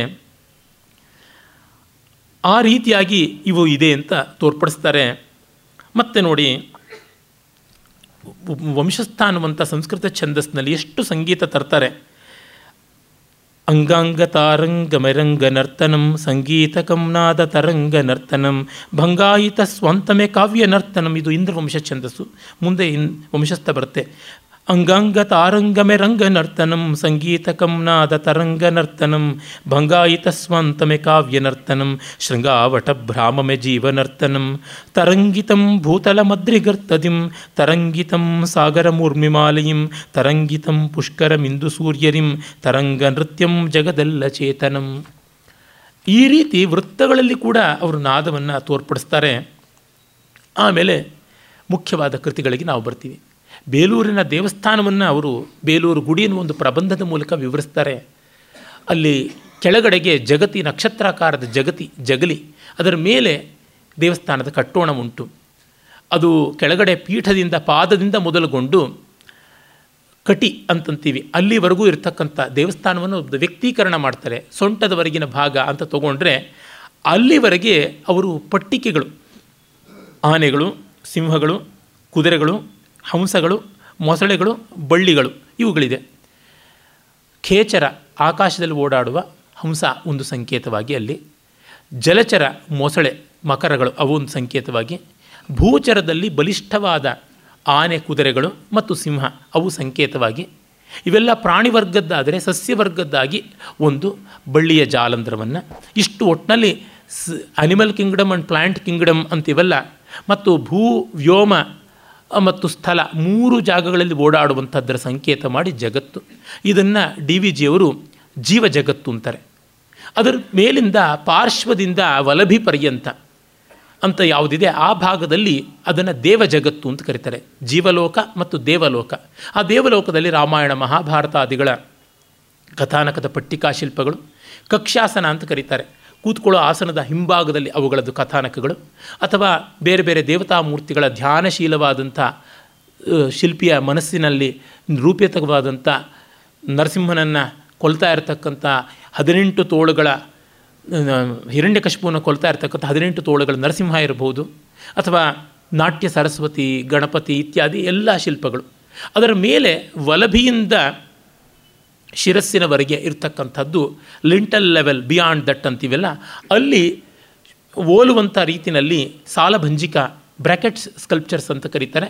ಸಾಲಭಂಜಿಕೆಯರು, ಸುರಸುಂದರಿಯರು, ಮದನಿಕೆಯರು, ಅಪ್ಸರೆಯರು ಅಂತೆಲ್ಲ ಬೇರೆ ಬೇರೆ ಹೆಸರುಗಳಿಂದ ಅವ್ರನ್ನೇ ಕರೆದಿರ್ತಕ್ಕಂಥದ್ದು ಅದನ್ನು ನಾವು ನೋಡ್ತೀವಿ. ಅದನ್ನು ಅವರು ಭಾವಲೋಕ ಅಂತ ಹೇಳ್ತಾರೆ. ಅಲ್ಲಿ ರಸಭಾವಗಳಿಗೆ ಅವಕಾಶವಾಗುವಂಥ ಬೇರೆ ಬೇರೆ ವಿಗ್ರಹಗಳೆಲ್ಲ ಇವೆ. ಇವನ್ನೊಂದಕ್ಕೂ ಡಿ ವಿ ಜಿಯವರು ಈ ಭಾವವನ್ನು ಅವರೇ ಮೊದಲಿಗೆ ವ್ಯಕ್ತಪಡಿಸಿದ್ದು. ಒಂದೊಂದು ಹೆಸರನ್ನು ಕೊಡ್ತಾರೆ, ಬಹಳ ಚೆನ್ನಾಗಿರುವಂಥ ಹೆಸರುಗಳನ್ನು ಕೊಡ್ತಾರೆ. ಮೊದಲಿಗೆ ಇಲ್ಲಿ ಆರಂಭದಲ್ಲಿ ಆ ಕಪ್ಪೆ ಚೆನ್ನಿಗರಾಯನ ಪಕ್ಕದಲ್ಲಿ ಆ ಫೋಟೋ, ಪುಸ್ತಕ ಪೂರ್ತಿ ಬಹಳ ಒಳ್ಳೆಯ ಫೋಟೋಗಳಿಂದ ಇದ್ದಾರೆ. ಫೋಟೋ ಪಕ್ಕದಲ್ಲಿ ಆರಭಿರಾಗದಲ್ಲಿ ಆದಿತಾಳದಲ್ಲಿ ಹಾಡಬೇಕಾದದ್ದು ಅಂತ ಶ್ರೀ ಚೆನ್ನ ಕೇಶವ ಕೊಟ್ಟಿದ್ದಾರೆ. ಅದರ ಒಂದು ರಚನೆಯ ಬಿಕ್ಕಟ್ಟನ್ನು ಗಮನಿಸಿದ್ರೆ ಸಾಕು ನಮಗೆ ಗೊತ್ತಾಗುತ್ತೆ ಏನು ಸೊಗಸನ್ನು ಅವರು ತಂದಿದ್ದಾರೆ, ಅದರ ಅರ್ಥ ಗಾಂಭೀರ್ಯ ಎಂಥದ್ದು ಅಂತ. ಇದನ್ನು ಅನೇಕರು ಹಾಡಿದ್ದಾರೆ. ಅಂತಃಪುರಿ ಗೀತೆಗಳನ್ನಂತೂ ಎಷ್ಟೆಷ್ಟೋ ಜನ ಹಾಡಿದ್ದಾರೆ. ನನಗೆ ವ್ಯಕ್ತಿಗತವಾಗಿ ತುಂಬ ಇಷ್ಟವಾಗಿರೋದು ನಮ್ಮ ಸಂಗೀತ ವಿದ್ಯಾನಿಧಿ ಶ್ರೀತ ಎಸ್ ಶಂಕರ್ ಅವರು ಹಾಡಿರುವಂಥದ್ದು. ಅವರಿಗೆ ಡಿ ವಿ ಜಿಯವರ ಈ ರಚನೆಗಳ ಸೊಗಸನ್ನು, ಡಿ ವಿ ಜಿಯವರ ಹೃದಯವನ್ನು ಅರಿತು ಅವರಿಗೆ ತಿಳಿ ಹೇಳಿಸಬಲ್ಲಂಥ ಇಬ್ಬರು ಡಿ ವಿ ಜಿಯವರ ಪ್ರಿಯ ಶಿಷ್ಯರೇ ಒದಗಿ ಬಂದರು. ಒಬ್ಬರಂತೂ ಟಿ ಎನ್ ಪದ್ಮನಾಭನ್, ಬಹುಕಾಲದ ವಿದ್ವನ್ ಮಿತ್ರರು, ಮತ್ತೊಬ್ಬರು ಅದೇ ರೀತಿಯಾಗಿದ್ದಂಥ ಡಿ ಆರ್ ವೆಂಕಟರಮಣನವರು. ಇವರಿಬ್ಬರು ಈಗ ಕೀರ್ತಿಶೇಷರೇ ಪುಣ್ಯಾತ್ಮರು. ಆ ಮೂಲಕವಾಗಿ ವೆಂಕಟರಮಣನವರು ಅವರ ಇವರೆಲ್ಲ ಸೇರಿ ಒಂದು ಮೊದಲಿಗೆ ಒಂದು ಕ್ಯಾಸೆಟ್ನು ತಂದರು. ಆಮೇಲೆ ಎಸ್ ಶಂಕರ್ ಅವರು ಪ್ರತ್ಯೇಕವಾಗಿ ಎರಡು ಸಿ ಡಿಗಳನ್ನು ಈಚೆಗೆ ತಂದಿದ್ದಾರೆ. ತುಂಬ ಸೊಗಸಾದ ಒಂದು ರೆಂಡಿಷನ್ ಅದು. ಅಷ್ಟಮಟ್ಟಿಗಿನ ಸಂಗೀತ ಸಾಹಿತ್ಯದ ಸಾಮರಸ್ಯ. ಮತ್ತು ಇನ್ನೆಷ್ಟೋ ಜನ ಅಂತಃಪುರ ಗೀತೆಗಳಲ್ಲಿ ಪ್ರಯತ್ನ ಪಟ್ಟರು, ಆದರೂ ಎಲ್ಲೋ ಒಂದು ಹೆಚ್ಚು ಕಡಿಮೆ ಆಗಿದೆ ಅಂತ ಅನಿಸುತ್ತೆ. ನನಗೆ ಶಂಕರ್ ಅವರಲ್ಲಿ ತುಂಬ ಸೊಗಸಾದ ಆ ಸಾಮರಸ್ಯವನ್ನು, ಹದವನ್ನು ಕಂಡಿದ್ದೀನಿ. ಮತ್ತು ತುಂಬ ಜನ ನರ್ತನವನ್ನು ಮಾಡಿದ್ದಾರೆ. ಕೌಶಿಕರ ಸ್ಮರಣೆಯನ್ನು ಮಾಡಿಕೊಳ್ಳಬೇಕು. ಕೌಶಿಕರು ಅಂತಃಪುರ ಗೀತೆಗಳನ್ನು ರಂಗಸ್ಥಳಕ್ಕೆ ತಂದಿದ್ದರು. ಅವರ ಶಿಷ್ಯರು ಕೂಡ ಪ್ರಯತ್ನಪಟ್ಟರು. ಮತ್ತು ನಮ್ಮ ಮೈಸೂರು ಶೈಲಿಯ ವೆಂಕಟಲಕ್ಷ್ಮಣನವರ ಶಿಷ್ಯರಲ್ಲಿ ಪ್ರಮುಖರಾಗಿರ್ತಕ್ಕಂಥ ಲಲಿತಾ ಶ್ರೀನಿವಾಸನ್ ಅವರು ಕೂಡ ಸಾಕಷ್ಟು ಅದನ್ನು ಪ್ರಚಾರ ಮಾಡಿದ್ರು. ಮತ್ತು ಇನ್ನು ಹಲವರು ಮಾಡ್ತಾ ಬಂದಿದ್ದಾರೆ. ಇರಲಿ, ಇಲ್ಲಿ ಕೆಲವರು ಅಂತಃಪುರ ಗೀತದ ಈ ರಚನೆಗಳಿಗೆ ರಾಗವನ್ನು ಬದಲಾಯಿಸ್ತಾ ಇದ್ದರು. ಆದರೆ ಡಿ ವಿ ಜಿಯವರು ಅದನ್ನು ಒಪ್ತಾ ಇರಲಿಲ್ವಂತೆ. ಆ ಕೃತಿಗಳ ಭಾವವನ್ನು ನೋಡಿಕೊಂಡು ಹಾಕಿರೋದು, ಅದನ್ನು ದಯವಿಟ್ಟು ಹಾಡಿ ಅಂತ. ರಾಜಮ್ಮ ಕೇಶವಮೂರ್ತಿಯವರು ಒಮ್ಮೆ ನನಗೆ ಹೇಳಿದರು, ಡಿ ವಿ ಜಿಯವರು ಇದ್ದಾಗ ಅವ್ರ ಮುಂದೆ ಇವರು ಹಾಡಿದಾಗ ಹಾಡು ಚೆನ್ನಾಗಿದೆಯಮ್ಮ, ರಾಗ ಯಾಕೆ ಬದಲಾಯಿಸಿದ್ರಿ ಅಂತಂದ್ರಂತೆ. ಈ ಶ್ರೀಚನ್ನ ಕೇಶವನ ನಾನು ಮೊತ್ತ ಮೊದಲಿಗೆ ಕೇಳಿದ್ದು ಅಮರ್ನಾಥ್ ಕ್ಯಾಸೆಟ್ನವರು ತಂದ ಮೊದಲನೆಯ ಕ್ಯಾಸೆಟ್ಟೇ ಅದಾಗಿತ್ತು. ಡಾಕ್ಟರ್ ಎಚ್ ಕೆ ರಂಗನಾಥ್ ಅವರ ಇಂಟ್ರೊಡಕ್ಷನ್ನಿಂದ ಮಾಡಿದ್ದರು. ಎಮ್ ಎಸ್ ಶೀಲಾ ಅವರೆಲ್ಲ ಹಾಡಿದರು ತೆಲಂಗ ರಾಗದಲ್ಲಿ. ಶ್ರೀ ಚನ್ನ ಕೇಶವ ಶೃಂಗಾರ ಭಾವ, ಶ್ರೀ ಚನ್ನ ಕೇಶವ ಶೃಂಗಾರ ಭಾವ ಅಂತ ಹೀಗೆ ಹೋಗ್ತಾ ಇತ್ತು. ನನಗಿನ್ನೂ ಸೊಗಸಾಗಿ ಜ್ಞಾಪಕ ಇದೆ, ಬಿ ವಿ ಕೆ ಶಾಸ್ತ್ರಿ ಅವರು as though Keshava wearing pyjama and kurta it seemed ಅಂತ ಹೇಳಿಬಿಟ್ಟು ಡೆಕ್ಕನ್ ಹೆರಾಲ್ಡಲ್ಲಿ ರಿವ್ಯೂ ಮಾಡಿದರು. ಅಪ್ಪಟ ಉತ್ತರಾಹ ರಾಗವನ್ನು, ಠುಮ್ರಿ ಪ್ರಕಾರದ ರಾಗವನ್ನು ಬಳಸ್ಕೊಳ್ಬೇಕಿರಲಿಲ್ಲ ಅಂತ. ಚೆನ್ನಾಗಿದೆ. ಆದರೆ ನನಗೆ ನಿಜವಾದ ಸ್ವಾರಸ್ಯ ಗೊತ್ತಾಗಿದ್ದು ಆರಭಿ ರಾಗದಲ್ಲಿ ಹಾಡಿಕೊಂಡಾಗ ಬರುವಂಥದ್ದು. ಅದನ್ನು ಶಂಕರ್ ಅವರು ಹಾಡಿದ್ದಾರೆ. ಈಶಾ ವಿಶ್ವಾದ್ಭುತ ಚಿತ್ರ ವಿಲಾಸ, ಲಾಸೋಜ್ವಲ ರೂಪ ವಿಕಾಸ, ಚಿದ್ಭಾಸ ಪೋಷಿಸಿ ಮಧುರಾವೇಶಗಳ ಸಂತೋಷಿ ಪರಸಿಕಾಗ್ರೇಸರ ವೇಷ, ಶ್ರೀ ಚನ್ನ ಕೇಶವ ಶೃಂಗಾರ ಭಾವ ಶ್ರೀ. ಈ ಆ ಸಂಗತಿ, ಆ ಆರಭಿಯ ಜೀವ ಸಂಚಾರ, ರಿಷಭದ ಕಂಪನ ಅಲ್ಲಿ ಬರಬೇಕು. ಸನಿದ ಪ ಮಗರಿ ಸ ಅಂತ ಬರುತ್ತಲ್ಲ, ಆ ಥರ ಬಂದಾಗ ಬರುತ್ತೆ. ಸ್ವಾಮಿ ಬ್ರಹ್ಮಾಂಡ ವರ್ತನ ನೇಮಿ, ಸಂಸಾರ ತಾಪ ಶಮ ಭೂಮಿ ಸುಪ್ರೇಮಿ, ರಾಮಣೀಯತಾ ಸಾಮ್ರಾಜ್ಯಾಧಿಪ ಕಾಮರೂಪ ಸರ್ವಾಂತರ್ಯಾಮಿ, ಶ್ರೀ ಚನ್ನ ಕೇಶವ ಶೃಂಗಾರ ಭಾವ, ಸೌಮ್ಯ ನಾಯಕಿ ಸ್ನೇಹ ಮಹೋತ್ಸವ, ಸೌಂದರ್ಯಾರ್ಣವ ಕರುಣಿಸೋ ದೇವ. ಅಷ್ಟು ಚೆನ್ನಾಗಿ ಮಧ್ಯಮ ಕಾಲದಲ್ಲಿ ಹೋಗುತ್ತೆ. ಉಸಿರು ಹಿಡಿದು ಹಾಡಬೇಕಾಗುತ್ತೆ, ನನ್ನಂಥವನ ಕೈಯಲ್ಲಿ ಆಗುವಂಥದ್ದಲ್ಲ. ಕೇವಲ ಅದರ ಗತಿ ಸೌಂದರ್ಯ ಏನು ಅಂತ ತೋರಿಸುವ ಪ್ರಯತ್ನ ಮಾಡಿದ್ದೀನಿ. ದೇವ ದೇವಾಸುರ ನರ ಹೃದ್ಭಾವ, ದೇವ ಅಂತಂದ ಮೇಲೆ ಒಂದು ಪಾಸು, ದೇವ ದೇವಾಸುರ ನರ ಹೃದ್ಭಾವ, ಭಾವಾತೀತ ಪ್ರಭಾವ ಸುಖರಾವ.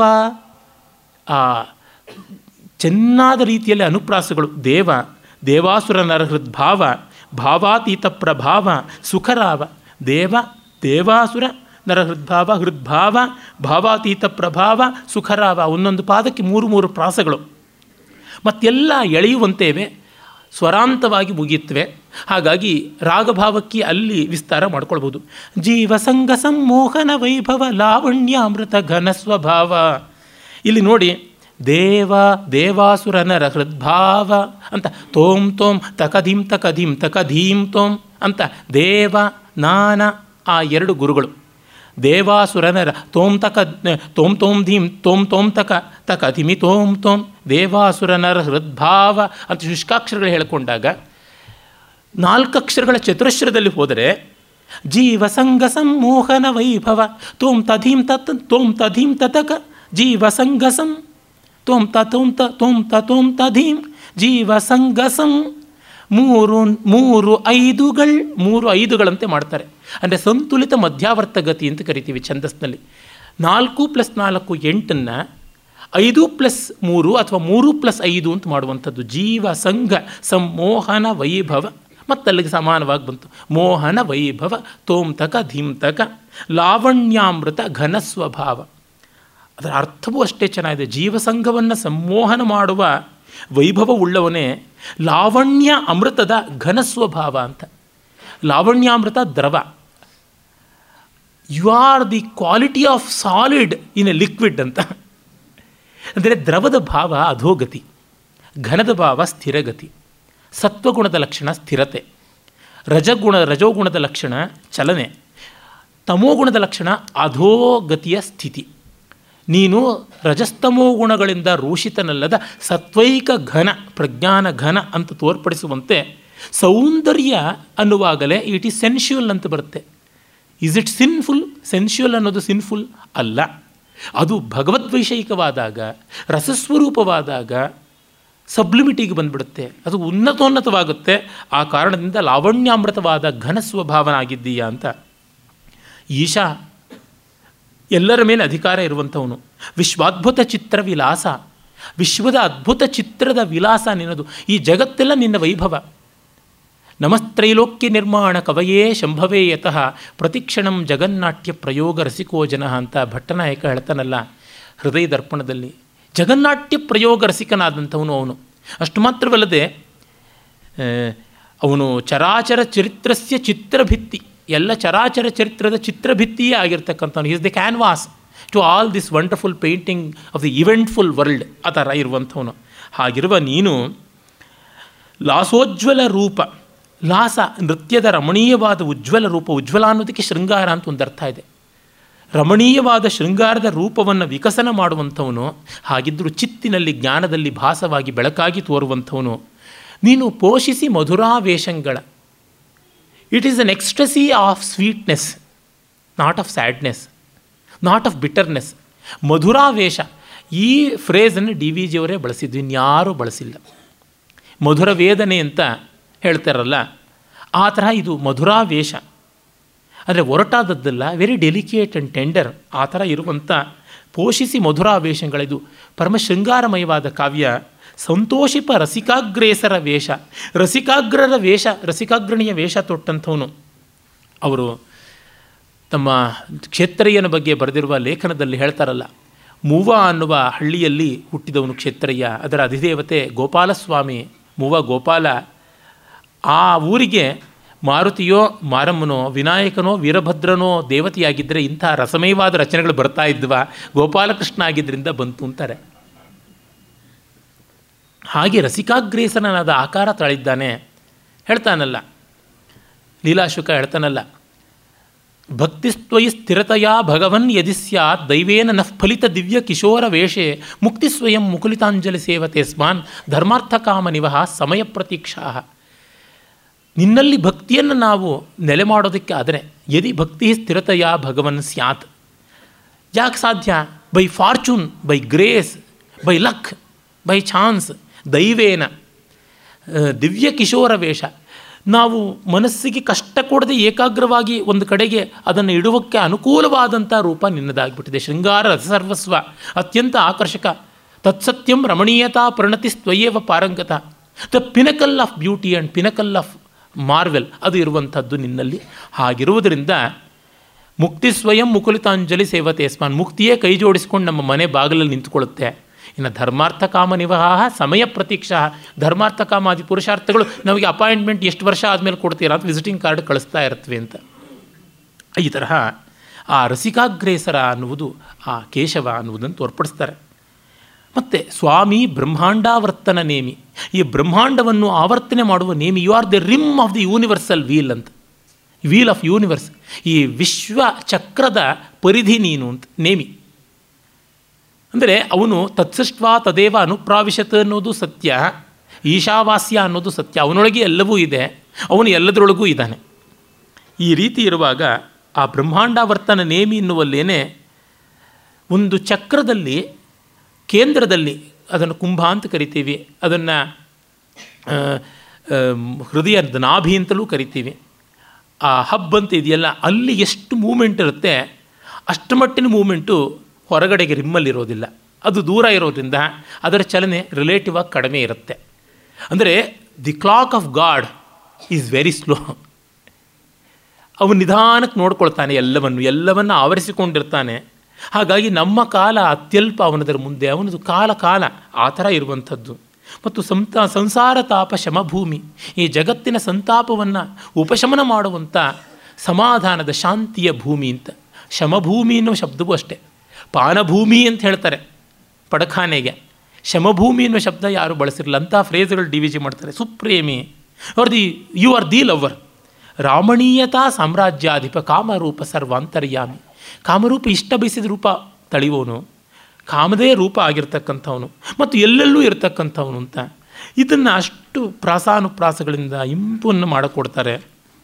ಇನ್ನು ಅವರ ಒಂದೊಂದು ಶಿಲಾಬಾಲಿಕೆಯರು ಇಟ್ಟಂಥ ಹೆಸರು ನೋಡಿ, ಮೂಕರ ಮುಗ್ಧೆ, ಕಪಿಕುಪಿತೆ, ಕೀರವಾಣಿ, ಮುರಜಾ ಮೋದೆ, ಮಂಜುಕಬರಿ, ಕಪಟ ಭೈರವಿ, ಮುರಳೀಧರೆ, ಗಾನಜೀವನೆ, ಜಗನ್ಮೋಹಿನಿ, ರಸಿಕ ಶಬರಿ, ಕುಟಿಲ ಕುಂತಲೆ, ಪುಂಬಿಡಂಬಿನಿ, ರಾಗಯೋಗಿನಿ, ಸ್ವರ್ಗಹಸ್ತೆ, ಕೃತಕಶೂಲಿ, ಜೈನಿಷಾದಿ, ಭಸ್ಮಮೋಹಿನಿ, ಹೀಗೆ ಒಂದೊಂದು ಹೆಸರು, ಶಕುನಶಾರದೆ, ಹಾವಸುಂದರಿ, ವೀಟೀಧರೆ, ಕೀಶರುಷ್ಟೆ, ಗಾಂಧರ್ವದೇವಿ, ವಿಕಟವರ್ತಿನಿ, ಪಾದಾಂಗುಳಿಯೇ, ಲಾಸೋತ್ಸವೆ, ಹೀಗೆ ಬಹಳ ಚೆನ್ನಾಗಿರೋ ಹೆಸರುಗಳನ್ನು ಕೊಡ್ತಾರೆ. ಕೊಟ್ಟು ಒಂದೊಂದು ಪದ್ಯ ಬರೆದು ಆಮೇಲೆ ಆ ಒಂದು ಪದ್ಯದ ಹಿನ್ನೆಲೆಯಲ್ಲಿ ಮಾಡಿಕೊಡ್ತಾರೆ. ಪದ್ಯವನ್ನೇ ಅವರು ಆಲಾಪನೆಗೆ ಬದಲಾಗಿ ಮಾಡಬೇಕು ಅನ್ನುವಂಥದ್ದು ತೋರ್ಪಡಿಸ್ತಾರೆ. ಶುಕ ಸಂಭಾಷಿಣಿ ಹಾಸಿನಿ ಮುಕುಲಿತ ನಯನಾಭಿರಾಮೆ ಸಂಕೇತ ಕಮಂ ಸಕರುಣ ಮೇನನೋ ದೂತಿಗೆ ಪ್ರಕಟಂ ಬಡಿಸುತ್ತಲಿರ್ಪಳ್ ಇನಿಯಂಗುಸಿರಲ್ ಸಕರುಣಂ ಏನನೋ ದೂತಿಗೆ ಪ್ರಕಟಂ ಬಡಿಸುತ್ತಲಿರ್ಪಳ್ ಶುಕ ಸಂಭಾಷಿಣಿ ಅಂತ ಹಾಡಿಕೊಂಡು ಏನೇ ಶುಕ ಭಾಷಿಣಿ. ಇದನ್ನಂತೂ ವೀಣಾ ರಾಜಾರಾಯರೇನೆ ಚಿಟ್ಟೆ ಸಮೇತ ಅಚ್ಚು ಮಾಡಿಸಿದ್ದು ಕುಸುಮಾರ್ಪಣಿಯಲ್ಲಿ ನಾನು ನೋಡಿದ ನೆನಪುಂಟು. ಬಹಳ ಚೆನ್ನಾದ ಒಳ್ಳೆಯ ರಚನೆಗಳಲ್ಲಿ ಒಂದು, ಬಹಳ ಬಹಳ ಜನಪ್ರಿಯವೂ ಆದಂಥದ್ದು. ಇಲ್ಲಿ ಒಂದು ಲಾಘವ, ವಿನೋದ ಎಲ್ಲ ಉಂಟು ಈ ರಚನೆಯಲ್ಲಿ. ಮುದ್ರಿಕೆ ಅಂದರೆ ಕೇಶವ, ಕೇಶವೇಶ ಈ ಥರದ್ದೇನೆ, ಪರಮಾತ್ಮನೇ ಹೆಸರನ್ನು ಮುದ್ರಿಕೆಯಾಗಿ ಬಳಸ್ಕೊಂಡಿದ್ದಾರೆ. ಆದರೆ ಡಿ ವಿ ಜಿಯವ್ರದ್ದು ತಮ್ಮ ರಚನೆಗೆ ಯಾವುದೂ ಪ್ರತ್ಯೇಕ ಮುದ್ರಿಕೆ ಇಲ್ಲ. ಆ ಗಿಣಿಯ ಜೊತೆ ಮಾತಾಡ್ತಾ ಇರೋದು ಕೇಶವನ ದೇವಸ್ಥಾನದಲ್ಲಿ ಹೋದ ತಕ್ಷಣವೇ ನಮಗೆ ಬಲಗಡೆ ಕಾಣಿಸುತ್ತದೆ.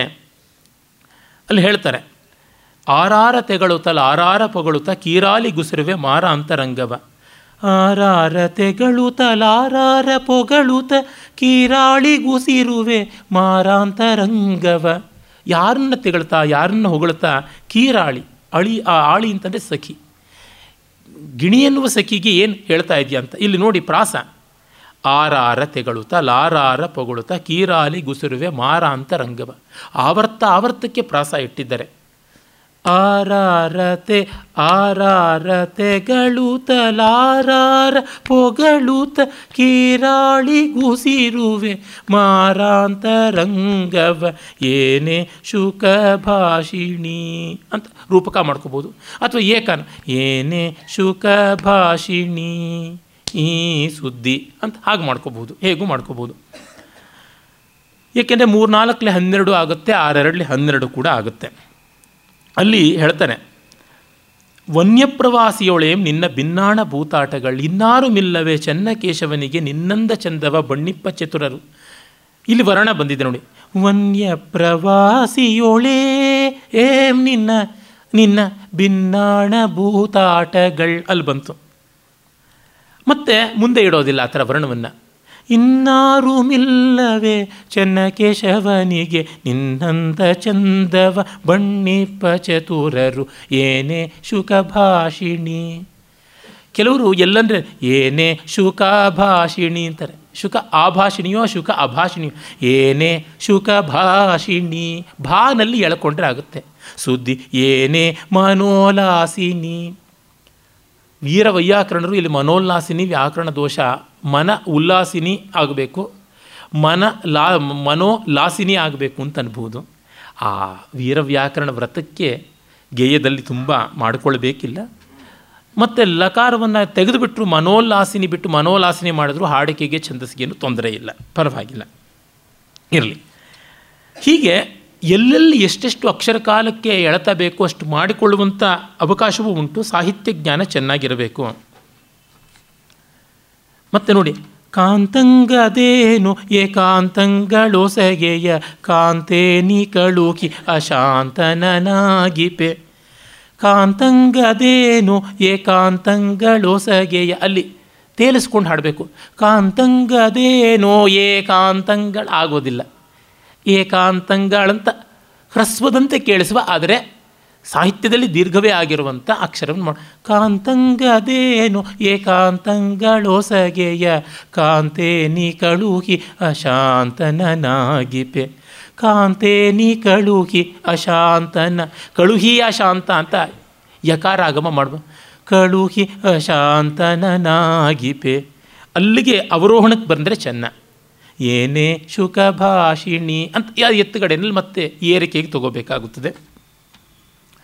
ಹಾಗೆಯೇ ಅವರ ವಾಸಂತ ಕೇಳಿರತೆ ಎನ್ನುವ ವಾಸಂತಿಯಲ್ಲೂ ಅಷ್ಟೇ ವಸಂತ ರಾಗದಲ್ಲಿ ತುಂಬ ಚೆನ್ನಾಗಿರ್ತಕ್ಕಂಥ ರಚನೆ.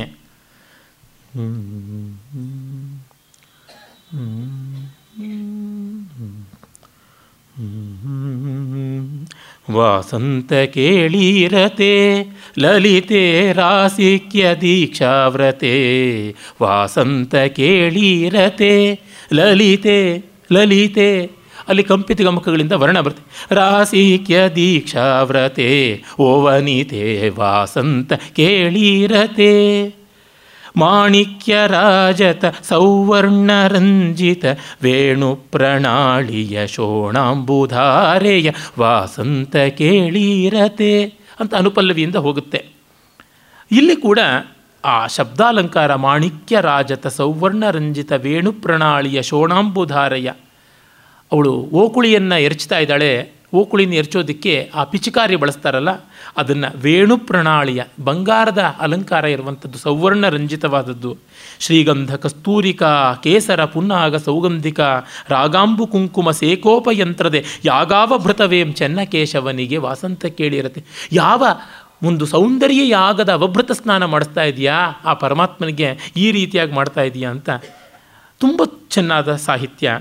ಹಾಗೆಯೇ ಆ ಕೀರವಾಣಿ ರಾಗದಲ್ಲಿ ಕೀಶ ಕುಪಿತೆ ಕೀ ಕಪಿ ಕೀರವಾಣಿನಲ್ಲಿ ಗಿಣಿ ಜೊತೆ ಮಾತಾಡ್ತಾ ಇರೋದು, ಅದು ಅಷ್ಟೇ ಶಂಕರವರು ತುಂಬ ಚೆನ್ನಾಗಿದೆ ರಾಗದಲ್ಲಿ ಹಾಡಿದ್ದಾರೆ, ರೂಪಕ ತಾಳಿಯಲ್ಲಿ ತಾಳದಲ್ಲಿ ಒಂದು ಚೂರು ಒತ್ತಕ್ಷರಗಳಿಲ್ಲದ ಸಾಹಿತ್ಯ ನೋಡಿ, ಸುಮ್ಮನೆ ಓದಿದರೆ ಗೊತ್ತಾಗುತ್ತೆ.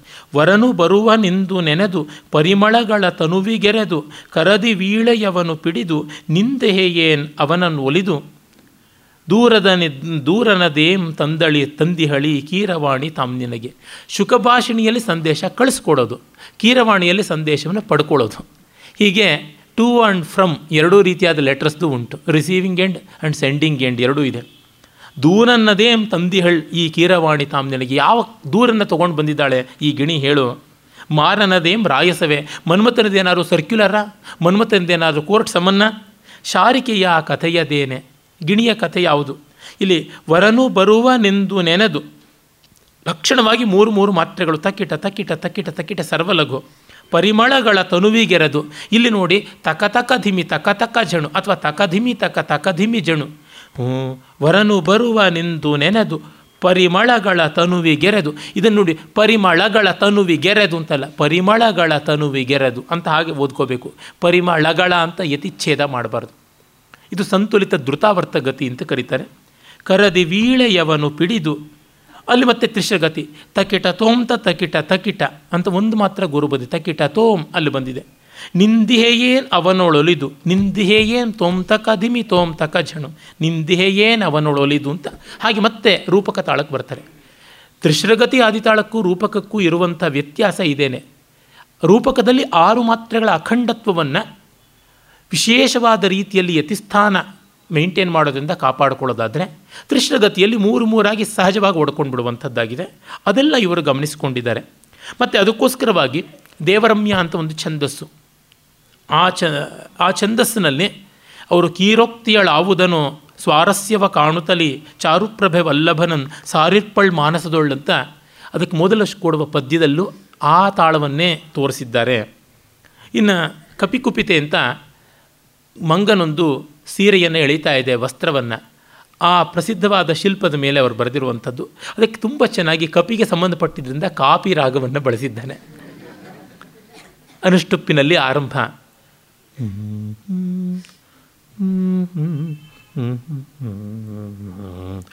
ಕಾಪಿ ಕವ್ಯಾಜದಿಂದಂತಸ್ತಾಪಮಂ ತೋರುತಿರ್ಪಳೇಂ ಕೋಪಗುಂಡಿಕೆಗೇನಾಯ್ತ ರೂಪಮಿನ್ನುಂ ವಿರಾಜಿಕುಂ.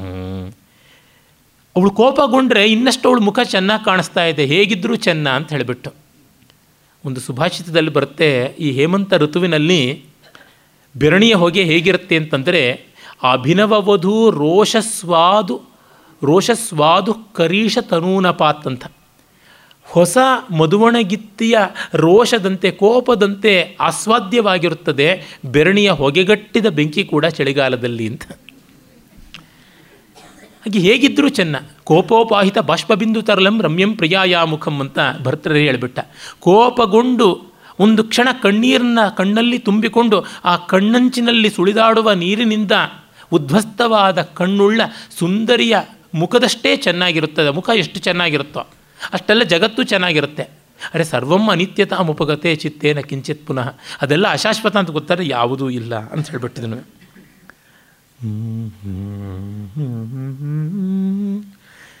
ನಾನು ಹಾಡ್ತೀನಿ ಅಂದಿದ್ರೆ ನೀವು ಯಾರೂ ಬರ್ತಾ ಇರಲಿಲ್ಲ ಅನಿಸುತ್ತೆ. ಪಾಪ ಗ್ರಾಚಾರ ಕಟ್ಟಿದ್ದೀರಾ. ಇವತ್ತು ದಿನ ಭವಿಷ್ಯದಲ್ಲಿ ನೀಚ ಜನರಿಂದ ಕರ್ಣಶೋಷಣೆ ಅಂತಿರುತ್ತೆ. ಓ ಮುಗ್ಧ ಕೋಪನೆ ಪ್ರೇಮಸ್ಮಿತಾನನೆ, ಓ ಮುಗ್ಧ ಕೋಪನೆ ಪ್ರೇಮಸ್ಮಿತಾನನೆ, ಕೈ ಮಾಳ್ಪುದೇಕೆ ನೀನ್ ಈ ಮಂಗಮಾಣಿಯೊಳ್, ಓ ಮುಗ್ಧ ಕೋಪನೆ ಪ್ರೇಮಸ್ಮಿತಾನನೆ, ಕೈ ಮಾಳ್ಪುದೇಕೆ ನೀನ್ ಈ ಮಂಗಮಾಣಿಯೊಳ್. ಹಾಗೆ ಕಾಪಿ ರಾಗದಲ್ಲಿ ಹೋಗುತ್ತೆ. ಮಾನಾಂಬರಾಂತವನ್ ವಾನರ ನೆಳೆದೋಡೆಂ ಹಾನಿಯದೇನಾಯಿತೆ, ಮಾನಾಭಿಮಾನಿ ಹಾನಿಯದೇನಾಯಿತೆ, ಮಾನಾಭಿಮಾನಿ ಓ ಮುಗ್ಧ ಕೋಪನೆ ಪ್ರೇಮಸ್ಮಿತಾನನೆ, ಏಣಾಕ್ಷಿ ನಿನ್ನಯ ಪೀನಾಂಗ ವಿಭ್ರಮಧೂ ಅನಕೀ ಕಪಿ ಕಾರಣನಾದನೆ, ಏಣಾಕ್ಷಿ ನಿನ್ನಯ ಪೀನಾಂಗ ವಿಭ್ರಮ ಧೂನನ ಕೀಕಪಿ ಕಾರಣನಾದನೆ, ಸುಂದರ ಗಾತ್ರದ ಸಿಂಧೂರ್ಮಿಮಾಲೆಯ ಬಂಧುರ ಲೀಲೆಯ ಆನಂದವನಾಗಿಪ, ಕಂದರ್ಪ ದೌತ್ಯದ ಸಂಧಾನ ತಂತ್ರವ ಮನ್ನಿಸನೇನೆ ಆ ಚನ್ನ ಕೇಶವ ಜಾಣೇ, ಓ ಮುಗ್ಧ ಕೋಪನೆ ಪ್ರೇಮಸ್ಮಿತಾನನೆ, ಓ ಮುಗ್ಧ ಕೋಪನೆ. ಏ ಸೊಗಸಾದ ರಾಗ ಕಾಪಿ, ಅದನ್ನು ಅವರು ಈ ಒಂದು ವಿನೋದಕ್ಕೆ ಎಷ್ಟು ಚೆನ್ನಾಗಿ ಬಳಸ್ಕೊಂಡಿದ್ದಾರೆ. ಕರ್ನಾಟಕ ಸಂಗೀತಕ್ಕೆ ಕಾಪಿ ರಾಗ ಹಿಂದೂಸ್ತಾನಿಯ ಬಹಳ ಒಳ್ಳೆಯ ಕೊಡುಗೆ. ಕರಹರಪ್ರಿಯ ಮೇಳದಲ್ಲಿ ಜನ್ಯವಾದದ್ದು. ಹಿಂದೂಸ್ತಾನಿಯಲ್ಲಿ ಕಾಪಿ ಅಂತಲೇ ಒಂದು ಥಾಟ್ ಕೂಡ ಇದೆ. ತುಂಬ ಸೊಗಸಾದ ಭಾಷಾಂಗ ರಾಗ, ಒಳ್ಳೊಳ್ಳೆ ಬೇರೆ ಅನ್ಯಸ್ವರಗಳು ಬಂದು ಮಿಶ್ರ ಮಾಡೋದಕ್ಕೆ ಯಥೇಷ್ಟವಾದ ಅವಕಾಶ ಉಂಟು. ಶೃಂಗಾರವನ್ನು ಪ್ರಧಾನವಾಗಿ ವ್ಯಂಜಿಸಿದ್ರೂ ಹಾಸ್ಯಕ್ಕೆ ಯಥೇಷ್ಟವಾದ ಅವಕಾಶ ಇದೆ. ಕೆಲವೊಂದು ಸಂಚಾರಗಳಲ್ಲಿ ಕರುಣ, ಕೆಲವೊಂದು ಸಂಚಾರಗಳಲ್ಲಿ ವೀರ, ಮತ್ತೆ ಕೆಲವು ಸಂಚಾರಗಳಲ್ಲಿ ರೌದ್ರ ಬೀಭತ್ಸಗಳಿಗೂ ಅವಕಾಶ ಇರುವಂಥ ಅದ್ಭುತವಾದ ರಾಗ ಕಾಪಿ ರಾಗ. ಅದನ್ನು ಅವರು ಬಳಸ್ಕೊಳ್ತಾರೆ. ಆಮೇಲೆ ಮುರಜಾ ಮೋದೆಯಲ್ಲಿ ತುಂಬ ಚೆನ್ನಾಗಿ ಅಠಾಣ ರಾಗವನ್ನು ಬಳಸ್ಕೊಂಡಿದ್ದಾರೆ. ಇಲ್ಲಿ ಆಪ್ಟಾಗಿದೆ ಅಠಣ. ಏ ನೀ ಮಹಾನಂದವೇ, ಓ ಭಾಮಿನಿ, ಏ ನೀ ಸಂಭ್ರಮದಂದವೇ ಬಲ್ಚಂದವೇ, ಏ ನೀ ಮಹಾನಂದವೇ ಅಂತ ನಮ್ಮ ಶಂಕರವರು ಹಾಡಿದ್ದಾರೆ. ಆದರೆ ಡಿ ವಿ ಜಿಯವರು ಮಿಶ್ರ ಚಾಪು ತಾಳ ಅಂತ ಹೇಳಿದ್ದಾರೆ. ಏ ನೀ ಮಹಾನಂದವೇ, ಓ ಭಾಮಿನಿ, ಏ ನೀ ಸಂಭ್ರಮದಂದವೇ ಬಲ್ಚಂದವೇ, ವರ್ಣ ಬಂತು. ಏ ನೀ ಮಹಾನಂದವೇ, ಏ ನೀ ನೃತ್ತಾಮೋದ, ಏ ನೀ ಮೌರಜನಾದ, ಏ ನೀ ಜೀವೋನ್ಮಾದ, ವೇ ನೀ ವಿನೋದ, ಏ ನೀ ಮಹಾನಂದವೇ, ಆರೋ ನಿನ್ನಯ ಹೃದಯಗಾರದಿ ನರ್ತಿಸಿ, ಹೃದಯಗಾರ ಮಿಶ್ಚಾಪು ಕಷ್ಟ ಈ ಪದ. ಆರೋ ನಿನ್ನಯ ಹೃದಯಗಾರದಿ, ಆ ಗಾರ ಅಂತ ತೋರಿಸ್ಬೇಕು. ಆರೋ ನಿನ್ನಯ ಹೃದಯಗಾರದಿ ಅಲ್ಲ, ಆರೋ ನಿನ್ನಯ ಹೃದಯಗಾರದಿ ನರ್ತಿಸಿ, ಮಾರಶೂರತೆಯ ಪ್ರಚಾರಿಸು ತಿರ್ಪನ್, ಸ್ಮೇರವದನ ನಮ್ಮ ಚೆನ್ನ ಕೇಶವರಾಯನ್, ಓರೆಗಣ್ಣಿಂ ಸನ್ನೆ ತೋರುತ್ತಲಿಹನೇನೆ, ಏನಿ ಮತ್ತೇನಿ ಇನ್ನೇನಿ ಮಹಾನಂದವೇ. ಈ ಥರ ಮಾಡ್ಬೋದು. ಅವ್ರದ್ದು ಕೊನೆಯಲ್ಲಿ ಬರುವಂಥ ಬದಲಾವಣೆಗಳು ಹೇಗಿರುತ್ತವೆ ಅನ್ನುವಂಥದ್ದನ್ನು ನೋಡಿ ಆ ಕ್ಲಿಷ್ಟಿ ಯಾವ ಥರ ಮಾಡ್ತಾರೆ ಅಂತನ್ನೋದಕ್ಕೆ ತಾಳ ರೂಪಕ ತಾಳದಲ್ಲೇ ಇದ್ದರು. ಅಭಿನವ ಅವತಾರಿಯಾದ ಶುದ್ಧ ಸಾವೇರಿ ದುರ್ಗಾ ಶಬರಿಯೇನೆ ನೀನು ಭಾಮೆ ಸೊಗಸನಿಲ್ಲಿ ಕಂಡು ನಿನ್ನ ವಿಭುವನ ರಸ ಬಂದೆಯೇನೆ ಅಭಿನವ ಅವತಾರಿಯಾದ ಶಬರಿಯೇನೆ ನೀನು ಭಾಮೆ ಕುಸುಮ ಪಲ್ಲವಗಳ ಬರದೆ ಕುಸಿವಲತೆಯ ಕೆಲದಿ ನಿಂತು ಮಿಸುನಿಮಯ್ಯ ನಿಂತು ಬಳುಕಿ ನಸುನಗುವಿಮ್ಮೆರೆದು ಅಂತ ರಸರಸಾಲ ಫಲವ ವರನಿಗೊಸಗೆ ಈವಳಂತೆ ತೋರ್ಪೆ ಯಶಸಿ ಕೇಶವೇಶ ನೆನೆ ಯಶಸಿ ಕೇಶವನನೆ ರಾಮ ರಸಿಕನೆಂದು ಬಗೆದೆಯೇನೆ ಎರಡನೇ ಕಾಲಕ್ಕೆ ಬರುತ್ತೆ. ಈ ಥರದ್ದು ತುಂಬ ಚೆನ್ನಾಗಿ ಅವರಲ್ಲಿ ಮತ್ತೆ ಮತ್ತೆ ಕಾಣಿಸ್ಕೊಳ್ಳುವಂಥದ್ದು. ಆ ಒಬ್ಬ ಬೇಡತಿಯ ವೇಷದಲ್ಲಿದ್ದಾಳೆ, ನೀನು ಆ ವೃದ್ಧ ಶಬರಿಯಲ್ಲ, ಯುವಕ ಶಬರಿ, ಯುವ ಶಬರಿ, ರಸಿಕ ಶಬರಿ ಅಂತ ಹೇಳ್ತಾಳೆ ಹೇಳ್ತಾರೆ ಅಭಿನವ ಅವತಾರಿಯಾದ ಶಬರಿಯೇನೆ. ಇನ್ನೊಂದು ಹೊಸ ಅವತಾರವ ಸೊಬಗನಿಲ್ಲಿ ಕಂಡು ನಿನ್ನ ವಿಭುವನರಸ ಬಂದೆಯೇನೆ ಯಮಿತೆಯನು ರಘುವರನು ತೊರೆದು ರಮಣರೂಪಿಯಾದನೆಂದು ಶ್ರಮಣಿತೆಯನು ನೀನು ತೊರೆದು ಪ್ರಮದೆಯಾಗಿ ನಿಂದೆಯೇನೇ.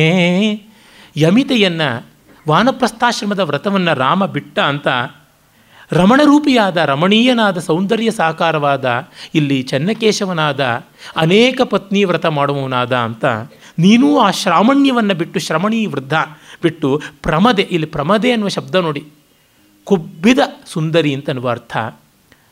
ಶಯಾನಾಂ ಪ್ರಮದಾಮಿವ ಅಂತ ಅಶ್ವಘೋಷ ಸೌಂದರ್ಯದಲ್ಲಿ ಒಂದು ಕಡೆ ಒಂದು ನದಿ, ಒಂದು ಉದ್ದದ ಕಾಲುವೆ ಹೇಗೆ ಮೈಚಾಚೆ ಮಲಗಿದ ಕೊಬ್ಬಿದ ತರುಣಿ ಆಗಿತ್ತು ಅಂತ ಹೇಳ್ಬಿಟ್ಟಂತಾನೆ. ಆ ತರಹ ಇಲ್ಲಿ ಪ್ರಾಸಕ್ಕಾಗಿ ಎಷ್ಟು ಒಳ್ಳೆಯ ಪದ ಬಳಸ್ಕೊಳ್ತಾರೆ. ಮತ್ತು ಈ ಕಲ್ಪನೆ ಮಾಡ್ತಾರಲ್ಲ, ಈ ಸಂಭಾವ್ಯವಾದ ಉತ್ಪ್ರೇಕ್ಷಾಲಂಕಾರ ತುಂಬ ಸುಂದರ. ಈ ಕವಿತೆಯ ಜೀವಾಳವೇ ಇಲ್ಲಾಗಿರ್ತಕ್ಕಂಥದ್ದು. ಹೀಗೆ ನೀನು ಇನ್ನೊಬ್ಬ ಸುಂದರಿಯಾಗಿ ಬಂದು ಆ ಶಬರಿ ಭಕ್ತಿ ಆದರೆ ಈ ಶಬರಿಯ ರಕ್ತಿಯ ಅಂತ ಹೇಳ್ಬಿಟ್ಟು ಕೇಳ್ತಾರೆ. ಮತ್ತು ಇಲ್ಲಿ ಬಹಳ ಚೆನ್ನಾಗಿರುವ ಒಂದು ಭಸ್ಮ ಮೋಹಿನಿ, ಅದನ್ನೊಂದು ಸಂಗೀತ ರೂಪಕ ಅಂತಲೇ ಕರೆದಿದ್ದಾರೆ. ಇದನ್ನು ದೊಡ್ಡ ರಾಗಮಾಲಿಕೆಯಲ್ಲಿ ಮಾಡಬೇಕು, ಮೋಹನದಲ್ಲಿ ಪ್ರಧಾನವಾಗಿ ಹಾಡಬೇಕು. ಯಾಕೆಂದರೆ ಮೋಹಿನಿಯಾಗಿ ಮರಳು ಮಾಡಿ ಭಸ್ಮಾಸುರನನ್ನು ಕೊಂದಿದ್ದಲ್ವ. ಅಲ್ಲಿ ನೋಡಿ ಆ ಎತ್ತುಗಡೆ ಹೇಗೆ ಅಂತಂದರೆ, ಆರು ವೀರನ ನಿಂಪೋಲುವೆ ಯಾರು ನಾರೀಜನ ಕಥೆ ನಿನಗೆ ಏಕೋ ಈ ಧೂರ್ತನ ಚೇಷ್ಟಿತ ಸಾಕೋ ಪಾರ ಪಾರುವುದೆನ್ನ ಸುಪೋರರ ಕಂಡೊಡೆ ದಾರಿ ಬಿಡಿದು ನಿಂಪೋಗು ಸಾಗೆಲವೋ ಆರೋ ವೀರನ ನಿಂಪೋಲುವೆ ಯಾರೋ. ಈ ಥರ ತಗೋಬೇಕು ಎತ್ತುಗಡೆ, ಇಲ್ಲದೆ ಇದ್ದರೆ ಆಗೋದಿಲ್ಲ. ಅಲ್ಲಿ ಪಾದಾದಿಯಲ್ಲಿಯೇ ವರ್ಣ ಬರುತ್ತದೆ ಒಂದಿಷ್ಟು ತಳ್ಳಿಕೊಂಡು. ಆರೋ ವೀರನ ನಿಂಪೋಲುವೆ ಯಾರೋ, ಎರಡನೇ ಕಾಲ ಬಂತು. ನಾರೀಜನ ಕಥೆ ನಿನಗೆ ಏಕೋ ಈ ಧೂರ್ತನ ಚೇಷ್ಟಿತ ಸಾಕೋ, ಹೆಜ್ಜೆ ಹೆಜ್ಜೆಗೂ ಎಡಪಿದೆ. ಪಾರುವುದೆನ್ನ ಸುಪೋರರ ಕಂಡೊಡೆ ದಾರಿ ಬಿಡುದು ನೀನು ಪೋಗು ಸಾಗೆಲವು ಆರು.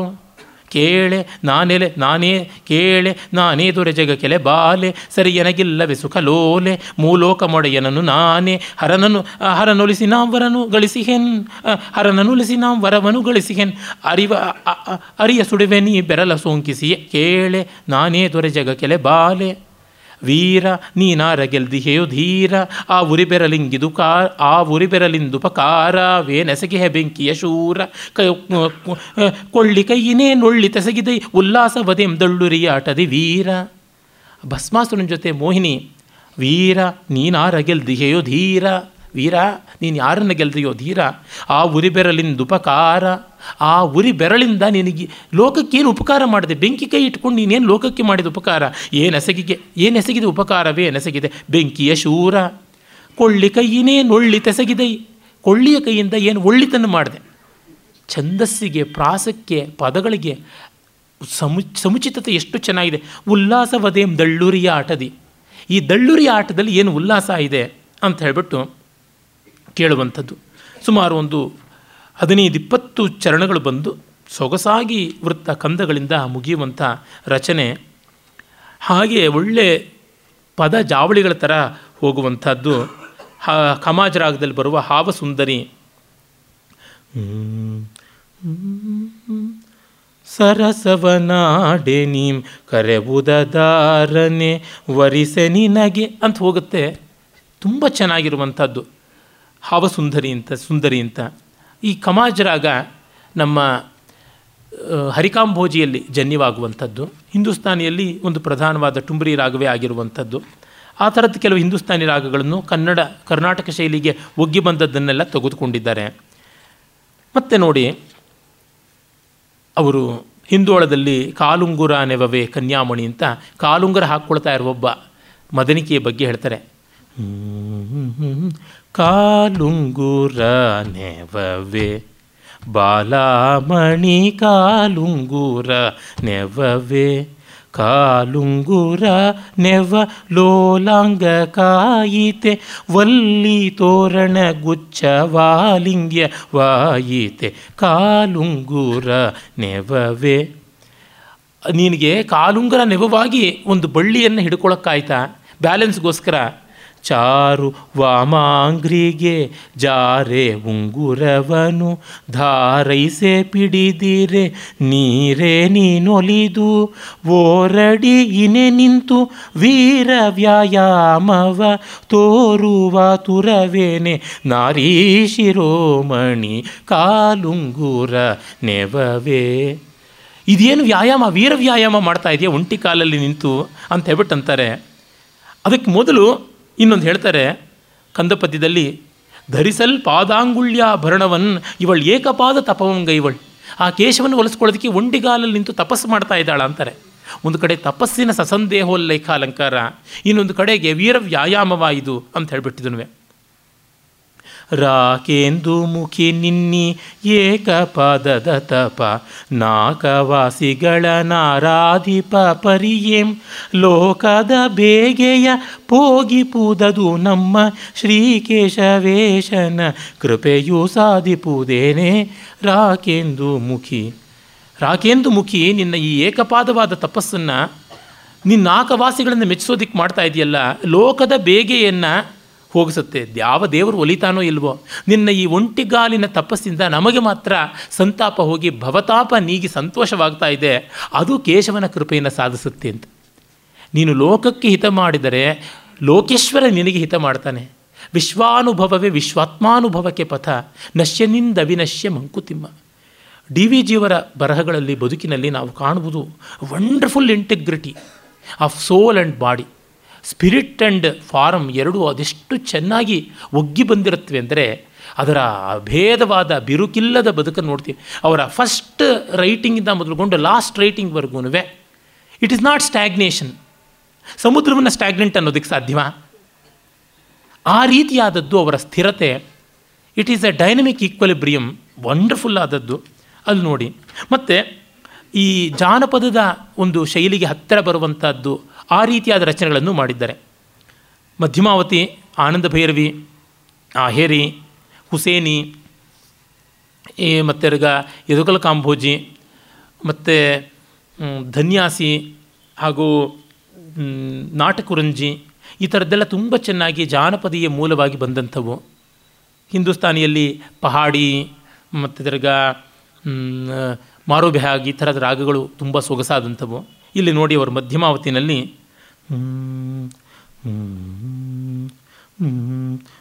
ಮುದ್ದಿನ ವಿಕಟೆಯ ನೋಡೆ ಎಲೆಮದ್ದಳೆ ರಭಸದ ಕುಣಿತವ ನೋಡೆ ಮದ್ಯವ ನುಂಡಿಗಳೇನೆ ಭಂಗಿ ಮದ್ದನು ಸೇವಿಸಿ ಹುಚ್ಚಾದಳೇನೆ ಮುದ್ದಿನ ವಿಕಟೆಯ ನೋಡೆ ಎಲೆಮದ್ದಳೆ ಕುಣಿತದ ರಭಸವ ನೋಡೆ ತದ್ಧಿಮಿ ತಕದಿಮ್ಮಿ ತಿಮ್ಮಿ ಈ ಗದ್ದಲವೇ ನಿನ್ನ ಹಬ್ಬವೇ ನಮ್ಮಿ ನಿದ್ದೆಯ ಕೆಡಿಸಿದೋಡಮ್ಮಿ ನಿನ್ನನ್ನೊದ್ದು ಬೀಳಿಸಿಯಾನು ಕೇಶವ ನಮ್ಮಿ ಮುದ್ದಿನ ವಿಕಟೆಯ ನೋಡೆ ಎಲೆಮದ್ದಲೆ ರಭಸದ ಕುಣಿತವ ನೋಡೆ.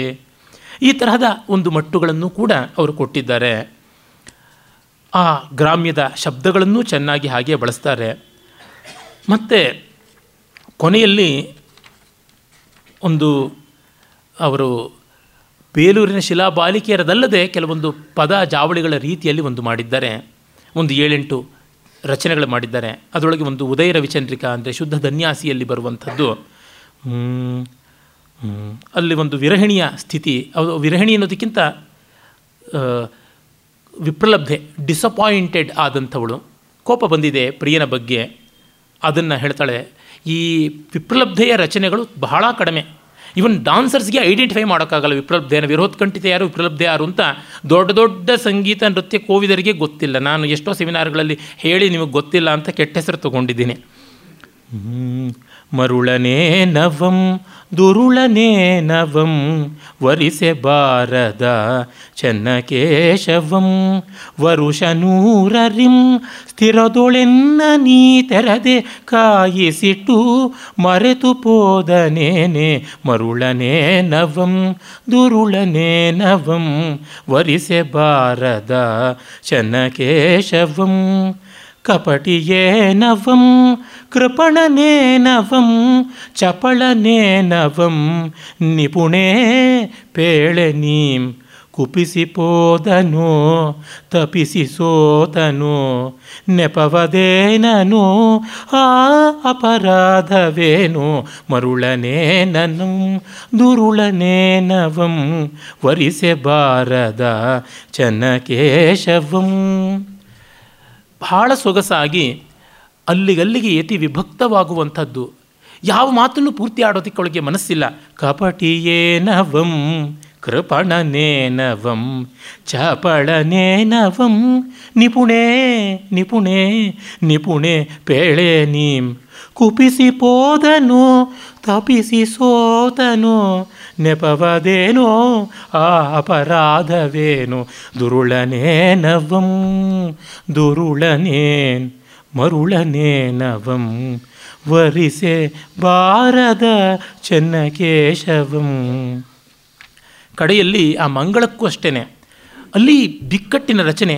ಶ್ರೀ ವಿಷ್ಣು ಸಂರಾಜ್ಞಿ ಮಂಗಳಂ ಶಿವಮಸ್ತು ಸಕಲಂ ಶ್ರೀ ವಿಷ್ಣು ಸಂರಾಜ್ಞಿ.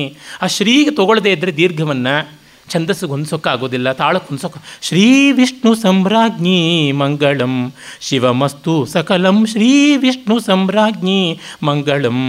ಸೌಮ್ಯನಾಯಿಕೆ ಸಕಲ ಕಲಾತ್ಮಿಕೆ ವಿಶ್ವಜೀವ ಸೌಭಾಗ್ಯ ವಿಧಾಯಿಕೆ ಶ್ರೀ ವಿಷ್ಣು ಸಂರಾಜ್ಞಿ ಮಂಗಳಂ.